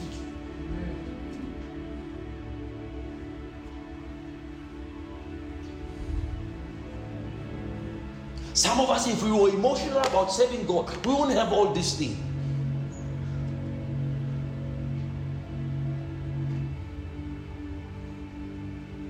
You wonder why there is no end to your struggle you are emotional.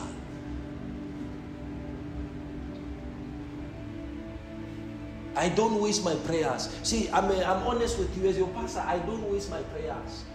Me, I don't waste my prayers.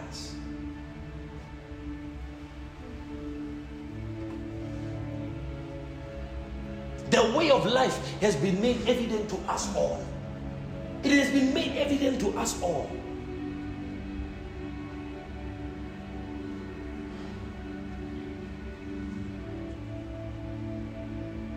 Obedience to God. Obedience to God.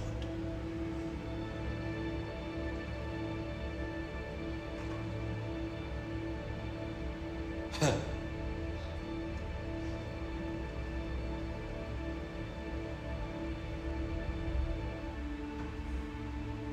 the Lord God put the man whom he had formed in the garden, and he commanded him, saying, out of every tree of the garden you may freely eat. But the tree of the knowledge of good and evil thou shalt not eat. And the day you eat, surely you shall die. And the day he ate, God has no business with the man will lose in disobedience. And God never removed Adam from Eden. He removed him from the garden. The place where he has provided for the man to be nourished and well taken care of. It's disobedience that puts us out the place of provision. Some of you are suffering and you are wondering, I'm praying, I'm praying. You will pray until you die and nothing will change. Only obedience changes things. Only obedience keeps you in Eden, keeps you in the garden. Children, obey your parents. For it is the first commandment with promise. With long life shall he satisfy you. And you wonder why today the mortality rate is so short. People live to 30 years, they die, 40 years, they die. It's because when they were living, they, they, the promise of long life is attached to obedience to your parents. As far as it concerns the destiny of God. The day you find out your destiny, the day your destiny is revealed and your parents and your parents go against it. What has Jesus brought? He has brought the sword. He said, Do not think I have come to bring peace on earth. I have come to bring the sword between the mother and the son, the father, I mean, the mother and the daughter, the father and the son. Why? Because now what the son wants to do goes against the traditions of the parents. So, what must the son do? He must take the sword of Jesus and severe himself. To follow Jesus is costly you will lose friends. Sometimes you will even lose your family. You may lose your job to follow Jesus.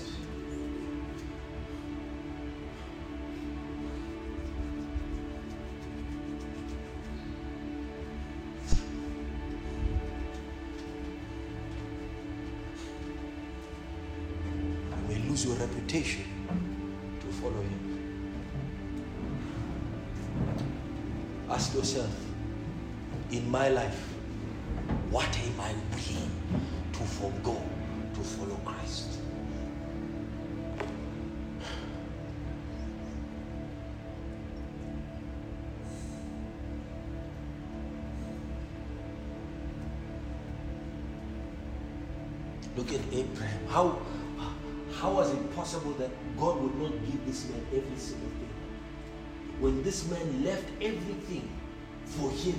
A God who at that time he did not know. He just heard a voice, Get thee out of thy country, of your father's house, and go to the land I shall show you.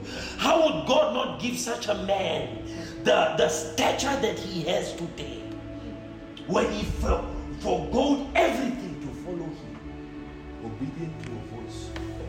The question is, what have you heard? What have you heard? What have you heard? If you are not hearing anything, you have not been listening. What have you heard? What have you heard? Many Christians will go to hell. Many Christians will go to hell for disobedience. See, disobedience, disobedience is not is not just rebelling, rebelling against God. No, disobedience is is tied to what God said that you did not do, or what God said not to do that you did. There are people today who are doing miracles, more miracles than even some of us. But they are, when they die and leave this earth, they will go to hell. There are people today who can prophesy better, more than more accurately than us, but when they die, they will go to There are preachers today who will go to hell because they went and opened television ministries when God never told them because it was fashionable. They will go when they when they die, they'll go to hell. What did the angel say to Lot? Says, get out of get out of this place. And Lot said, What? Let me go to Zoar. It's near. Where did he end up? The angel is telling you where to go. You telling the angel your preference. You know, you know, you know more than the angel. You you you are Lord. You'll end up, you end up in the cave. You end up in the cave.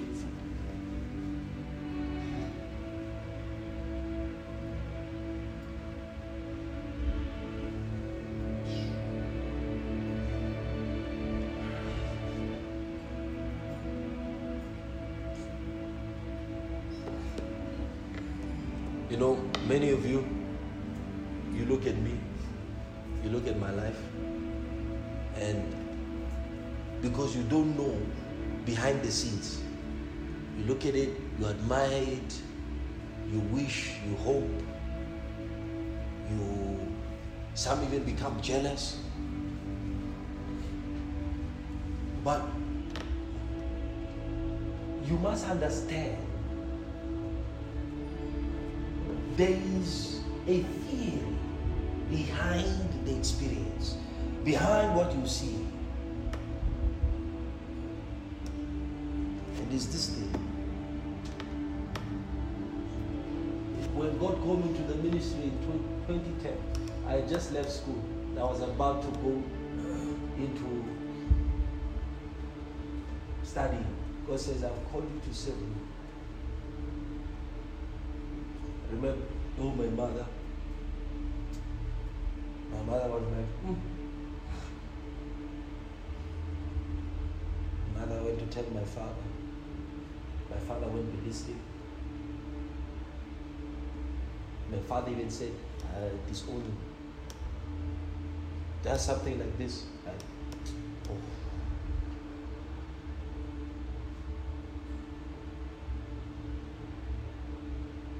What you are seeing is the result of what we did years ago. What do you do like, when you're on your knees and God says, do this? And you stand up, you don't know where to start, where to go, and you do something that you don't even know. You have no experience, but because you heard Jesus. That's where my confidence is.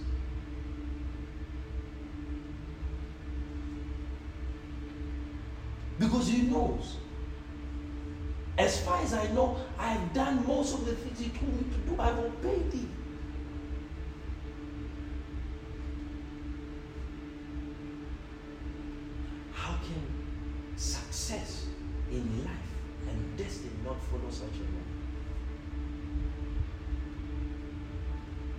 I look at some of you growing up, you're still young. Where you are, I've been. it's not too long I've been there. It's not too long. I've been where you are. You understand? I've been like I've been where you are. But what I'm trying to give to you, to show you, is, is how God helped me navigate.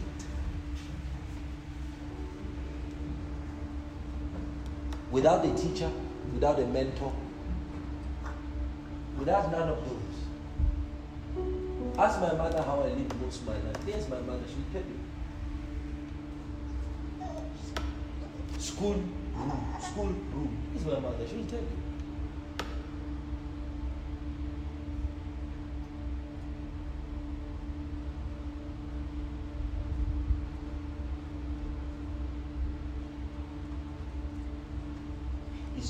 Accidental.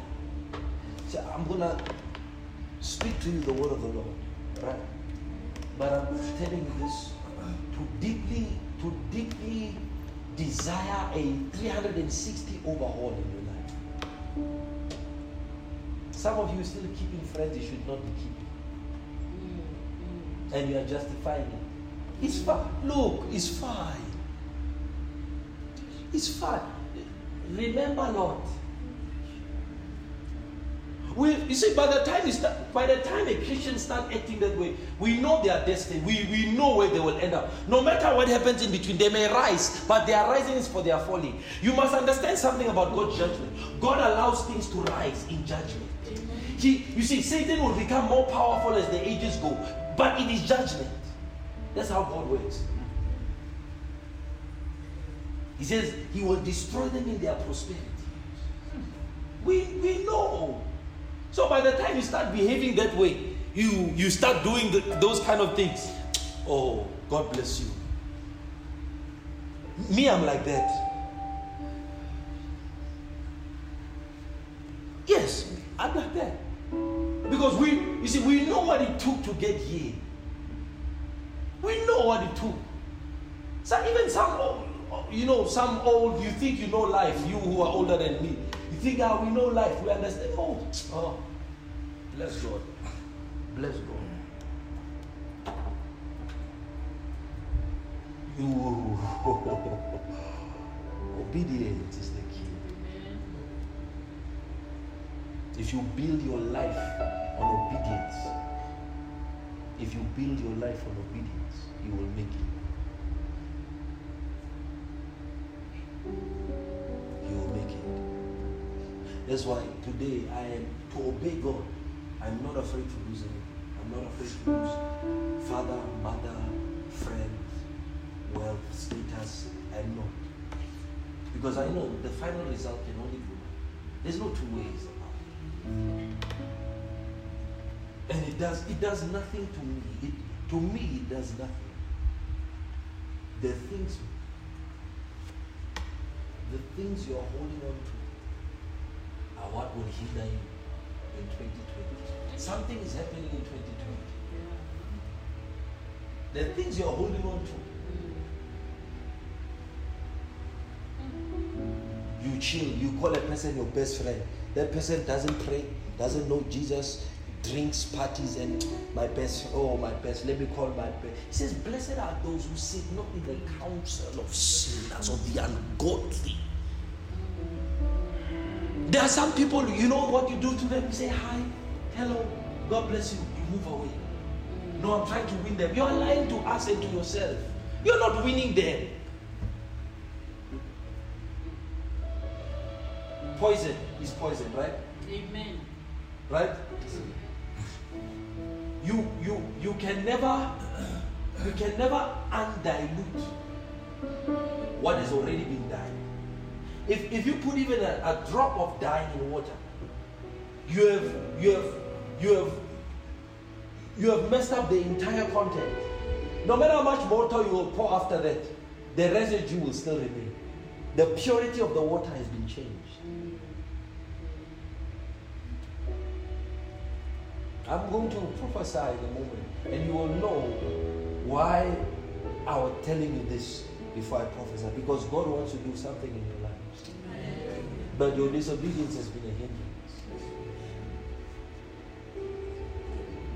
You see, how God has raised me especially in the prophetic ministry, is to always enshrine wisdom above the gift. You see, for the sake of preserving the brother or the individual. So, in prophecy, there are certain things we intentionally leave out, not because they are not there. We intentionally leave out, especially in a public environment, because we. I don't run. I don't run a one-to-one. Uh, come by Monday to Friday prophetic booth. I don't run that. So most of the prophecies will obviously come in a setting like this, right? But because of that and my respect for the person, I will not divulge into certain things, except the Lord say it is imperative you tell me. Except He says so, I will. So sometimes what we do is that we teach. We teach, but addressing issues in a prophetic way. So that the one who the word is meant for, they are ah, the hero. Amen. Oh, by the time you say that it's hitting them, the convict. Yes, he who is convicted is he God is talking to.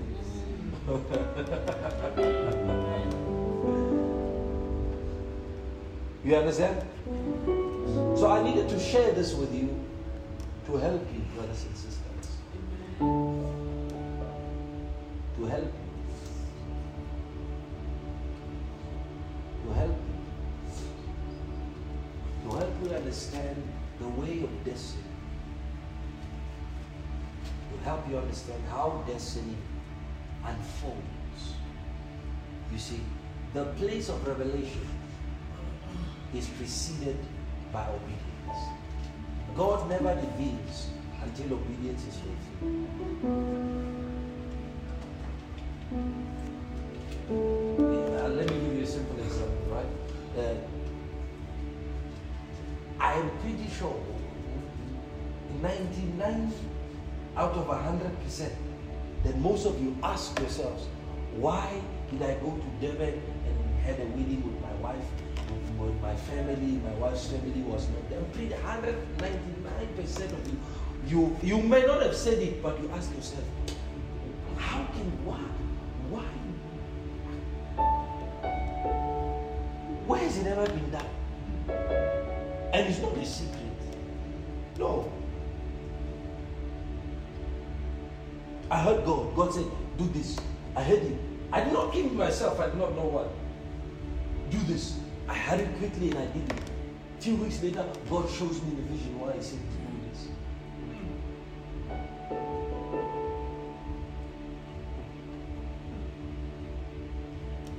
Must I tell you? All right. You see, like I said, God never reveals until obedience is fulfilled. When God said to me, Go and seal your, your, your vows in Durban, in my mind, I kept asking, I kept asking from the day up to the end. I kept telling if God didn't say it, I would never have done it. One is money, two is like confusing. What would you tell people when people say, Where were your parents? Told his parents, remember, you told your mother, and your mother asked, eh, and you were like, No, no, no. And she was like, Ah! Yeah! Like how? under natural circumstances, it goes against the values of the system, right? But I heard God. God, I heard. You you can't tell me I did not hear God.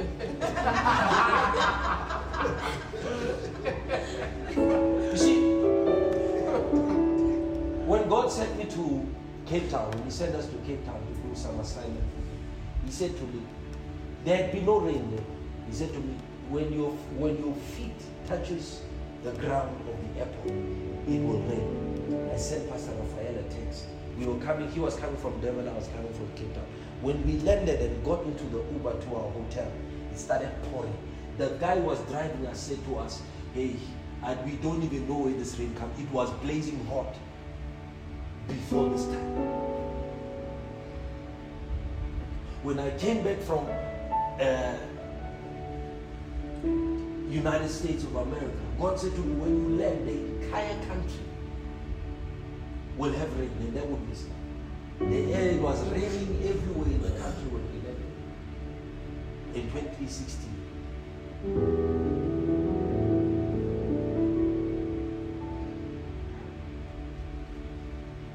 When we left here, when was it? When we left Wednesday, right? When we left here on Wednesday, it had just stopped raining here, right? Because we had to pray before, because of the floods. If it wasn't because of the floods, I wasn't going to pray. Oh, I told you, I always pray. so it was because of the floods, people were suffering. Akashem, let's let's do what we can do to try and help this, right? By by Wednesday evening, all the floods were had dissipated, right? Where did they go to so quick? Uh, when we got to Durban, it was pouring. You know what's pouring? It had been pouring. I had went to Durban the previous week. It had been pouring from the Monday I got there. I left on the Thursday. It poured right into the Wednesday when we were there. When we got there, it was raining, was it not? It rained Thursday. It poured Thursday. It rained Friday. It was all closed up. At night, when we were coming back, remember? It was pouring. So I was that boy, I was telling the other boy was manning, had to mend the, road, uh, the drone. I said, don't worry, when it opens tomorrow, uh, I will show you how. He was like, hey, I really hope, you, I really hope this weather opens. really hope. And on the Friday, uh, Vida sends me, Lance sends me, Pastor Lance sends me the weather forecast, 90% rain. The same as it was, 90% rain uh, forecasted for Saturday, the day of the wedding. Who are we? I had God. God said go. That, that was, I didn't pray. I said, you said I must come here. So I am here. This much shape. Saturday, 4 a.m. No cloud inside. Sunday, we had the wedding on Saturday. No cloud, no cloud, no, no, you know what's no cloud? No sun out. Sunday, all the clouds are back. Where did they come from?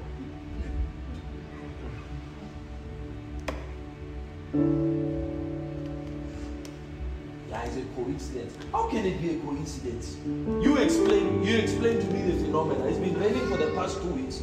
It's forecasted that it will rain. It's 90% chance of rain, and it doesn't rain, and there's no cloud. cloud. The next day, the clouds come back again. Explain.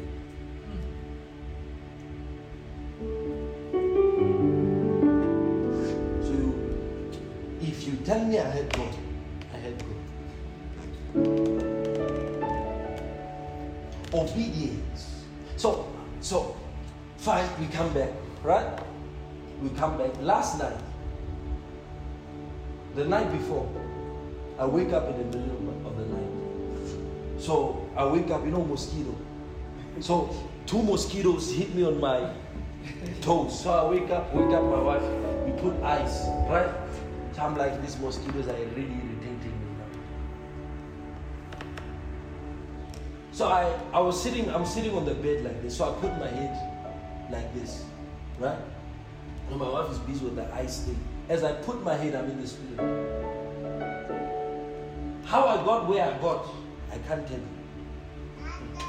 How I got where I got, I can't explain you. But I was there, I was in the spirit. In the spirit, against the wall like this.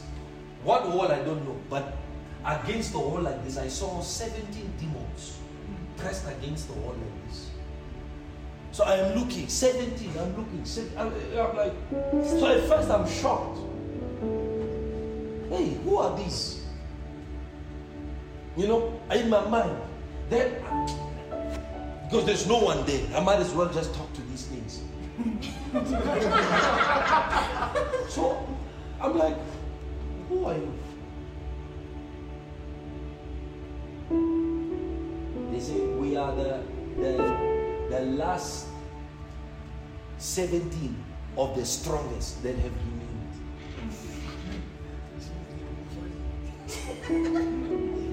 That's what that's what the demon said. So I said, Oh, I asked the demon, what's my name? What's your name? Who are you? So he says, I'm the leader of all these. My name is lying and deception. But he's speaking. Solomon, when a person is speaking to you, but they are trying to hide, but they can't hide because they're, they're like glued to the wall. So now I'm standing, I'm standing like this. I'm seeing them like, like all gruesome, you know, gruesome things. So I'm asking, hey, so what do you want here? Listen to what they say. It says we are afraid to go back to our master because we have failed in our assignment. I said, what is your assignment? They said, we and many others have been sent to stop you from getting married. Because we were told the day you get married, there will, there, there will be more angels sent in your life, and nothing will stop your destiny from coming to. So now we are afraid because we don't understand how you came back and got married. We saw you leave the country. But when you came back, you came back with four mighty angels that we have never seen before. And the thing that confused us is that you were married. And I knew, oh, these demons are regional demons. They could not go past, leave the region to which they were assigned. So whatever they were doing, they followed me to the airport. When they came back, he said, We we are wicked and we have failed. So the Spirit of God then gave me something to ask. So I asked, why are you afraid to go back? you know what they said? You know what they said? He said, because our master tried once himself. And when he tired, he sent all of us. Now when we fail, we are afraid that he will severely punish us. These are demons. So when I came, then I tell them, get the hell out of here and never come back. And like they were sucked out and they left the place. And I woke up. And then the Spirit of God started ministered. Then I remember the vision my mother had. When Satan was in a church, on was a marriage day, and Satan was wearing a hood And he started screaming and saying whatever he wants to say. So us getting married in Durban was the wisdom of God. Because the demons did not see. He says, he had if they knew, they would not have crucified. That means they could not see. They were blinded from seeing because it was what? Hidden wisdom. That's that's what obedience opens you up to. Hidden wisdom. To obey God without the insight, but trusting that He He knows and sees better than we do.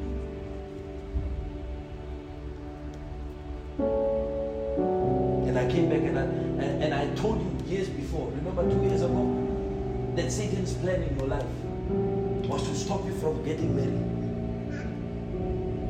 That's how that's how he says forbidding what? To marry. It's demons. It is not good that man should be alone. He could not fulfill his destiny until God made him up. Remember, I told you when I told you that. And for years, for years, then I said, Come, let's go to Durban.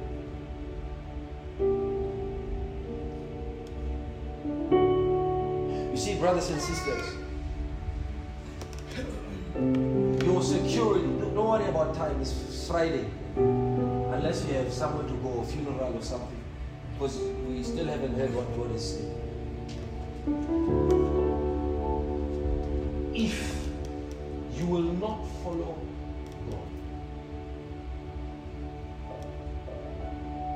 there are things you will never know that you miss. That you will miss.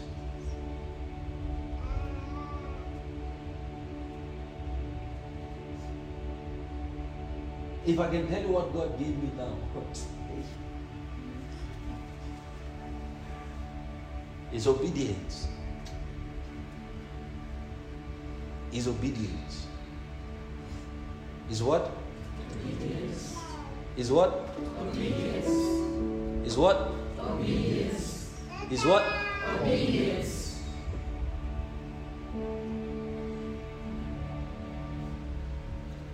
Don't live life above the wisdom of God. Are you listening to me? Don't live life up. Don't think you know. You know, sometimes I watch you young folks. I watch you and some, I feel so. Sometimes I feel sorry because what you don't realize is that God has given you a life to learn from. See, a life to follow. You see, without without having gone through half of the things that some of us have gone through in our walk with God, to look at and try and mimic. Mike, you, Mike came to this church when? Just when we hit a one year, right? 2015, you came here, right? 2016, you came here. 2016, Mike came here, right? 2016 August, right? Yes, August the the 25th, not the 5th. Because the, the 5th I was in Durban. It was around the 25th when we were having the Lord's whatever, some sealing something, you know? you know, it gets weird sometimes. Yes. Some sealing something you were having here. Right? And what he has done for himself is that he has allowed, you see, I'm using him as an example because as, as far as the the existence of this ministry goes, there is nobody in terms of the alignment of you see when when when, when I met Mike, his life was in shambles. You know what shambles? Wrong, right, brother? Sunday is testimony. We give him those who give him give him testimony and stuff. So he'll give his testimony. But I'm just giving you a short little thing. His life was in shambles. He was broke. He was suffering. He was confused. He was in a. That wasn't wilderness. That was. that was the you know dryness of whatever. you, you you understand? So he was a lost man. He was a lost man trying to find his way. And he loved the Lord. He comes from a Christian background, been praying all his life, and he was lost. Where he was working, he was working from contract to contract. One is six months contract. Every six months, by the last month, will they give me? Will they not give me? At that time, they're giving them peanuts. Confused, and he comes from a well-paying job his life was just at zero. Went back to live with his parents' house. His parents are giving him hassle. He lives at the back door. His parents want money. His parents are always ostracizing him. When will he get married? When will he do this? When will he do that? What is up with your life? What are you doing? He's the second born by that time. Huh? So he's the eldest of all the brothers that he has. And here is he praying. No life, no glory, no nothing. He's a Christian. I want to show you something. I want to show you something. He met me 2016. He met me personally. He started, we started relaying, he started coming to church. Now, think, this boy is coming from four hours. He drives four hours. Lola. Oh, Uma Lola give me. 15 seconds for the fish. Marawa desire, I can't become a Lord. He comes, I, I want to show you why he's as successful as he is and why his life is, is aligned today. Lo example.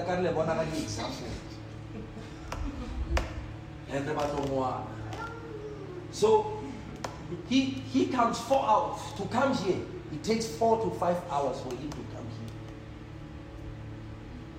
Four to five hours to come. He has to he has to ride four taxis, three taxis, three three taxis to come and to go. All because I never told him. Did I tell you to come join my this church? I never told him. He came here once and said, "Okay, I'm staying here. This is life." God knows what he heard, right? God knows what he heard. And he started gobbling up every single thing. If when he come to my place, he asked me this, this, that, this, this, that, this. Ask him. 90% of the time, what am I sharing? With I'm sharing him, I'm, I'm teaching him life by God's way, in God's word. I, I don't talk with Mike any other thing. If it's a whatever subject, it always go back to one thing, the Lord. The Lord told me one day, He says He's hungry, help him. You know how I started helping him?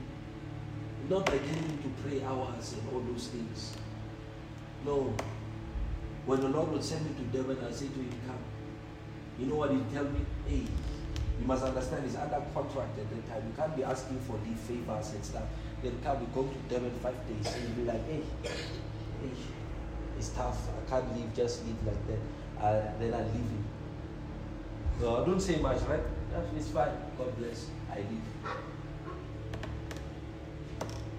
When I go back again, I say, come, let's go. When you go, he, he said no twice before he said yes the third time. He went.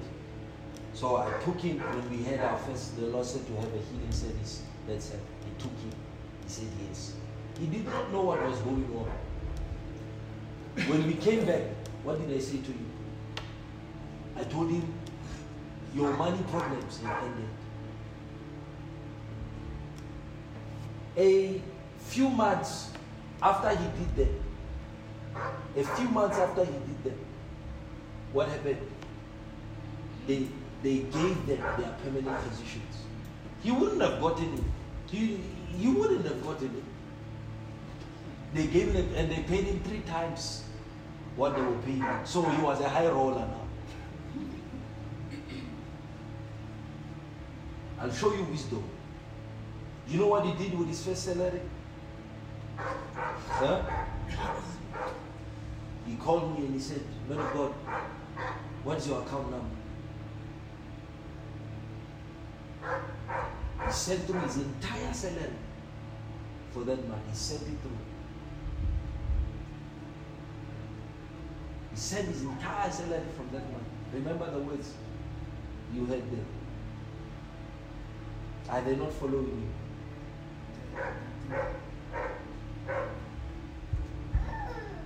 Today, Mike is getting married. Now, now, now. You think all those things are coincidental? How God can bring structure to a man's life in less than three years. Structure that was not there before. It's not the man, it's wisdom.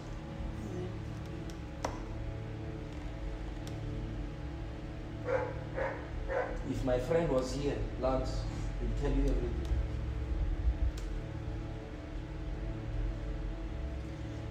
What I'm teaching you tonight, you see, whatever I'm, I'm going to tell you from the Lord will have no meaning, will, will, will not will be of no use to you if I did not share this with you.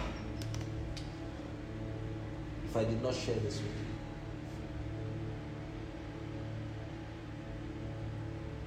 Obedience is better. It's not just your faithfulness, man. Faithfulness to God, coming to church.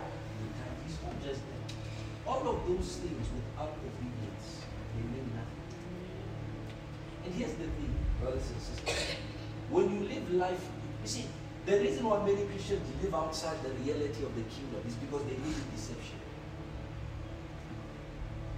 They, they live in this world. But tsela e bona ba tsamayang ke yona relationship ya ya bona le modimo is the special time botsisa moses ka special time tsa mo botsisa moses ka special time Well, no special time. Oh. One rather Jesus. Go ask Moses. Eh, hey, Puff. Go ask Moses. Special time. Nana. Moses. Get not need special type, need special, need God's special cases. Go ask Moses. God pronounced him to die. He told him, You're gonna die. What you did, you're gonna it's over for you. You're gonna die. When Joshua didn't even get time to mourn, Moses, my servant, is dead. Right? Forget him. Go ask Moses. The special case. Where now your life is like a special thing that God is doing. You know, you are the you are the special one. Go go ask Moses. Go ask Solomon. Solomon, God visits him. Omtshela ukuthi yeka. God tells him, yeka. I mean, he gives him wisdom, but yeka abafazi. Bazoshuthula inhliziyo yakho. Solomon is like, yes, Lord. Immediately after that vision, he gets 800. the saddest person on in heaven today is Solomon. Go ask him. Special case, boy. Special, special case. How you cannot break the hedge and the snake not bite you. You'll be bitten. Amen. Hallelujah. You heard? Huh? Ready to hear what God is saying? Yeah, amen. I needed to get you sober, you know, instead of exciting you spiritually. Obey God. All right? Obey God. The, the fruits. The fruits of what you're experiencing in your life is linked to your obedience to God. Hey, eyo yona? Owesifonana oh hey marilena garotlofia tlofia it's about to get hot. It's about to get hot. All right? Yes. It's about it's about to get hot. So we needed to help you. All right? Are you helped mom said you must obey you must obey. You must obey. Not me, God. God turn to brothers and sisters, there are certain things we should be afraid of doing because we fear God. Not because of anything, but because we fear God. Because Ritaba? Yeah. Be. That's it. That's it. This this this young boy boy of mine. See, here's the thing, brothers and sisters. You know, in life, you you must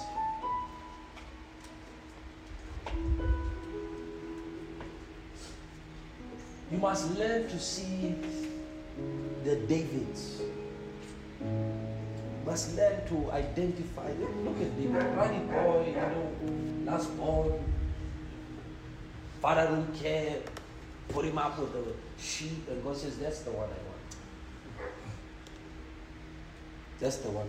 When Vincent came to church, remember he gave his testimony here?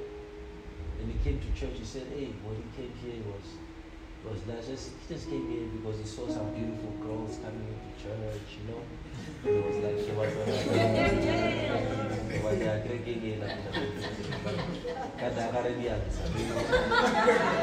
was finally something. and then he came and he started sitting there at the back and stuff. After a while, I saw the guy speaking in tongues. Now all of a sudden, know, but you leave the Lord. Let the Lord do His work, right? And at that time, he was living a, a, a wayward life, you know. And then one day he came to me, and I remember we were sitting there. After church, he came to me, you know, I know what came over him. He came and he just, just started crying. I was like, you know, Pastor, thank you. You've helped me so much. At that time, I had no clue what this guy's doing. I'm like, you know, praise the Lord. Amen. Let, let it out, bro. Let it out. then one day we were sitting. We were sitting, we were chilling. He came to my place, we were sitting. And he told me the things he used to do.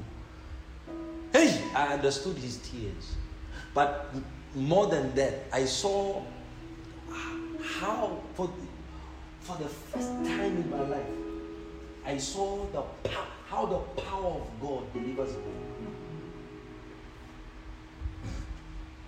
Prior to that, have I, did I lay my hands on you? No, I've never laid my hands. I think I never, before that, I never laid my hands on him to pray over him. But the Spirit of God was working. First time in my life, I saw how I literally saw how God's power works in moving men from one level of life to another. He got a job, he left it. Remember? Yeah? He got another one, he left it. When they asked him, why are you leaving this job? Now, Kemoto, that's not the Balek, that's not is own mind. I don't Tibela, we are drinking.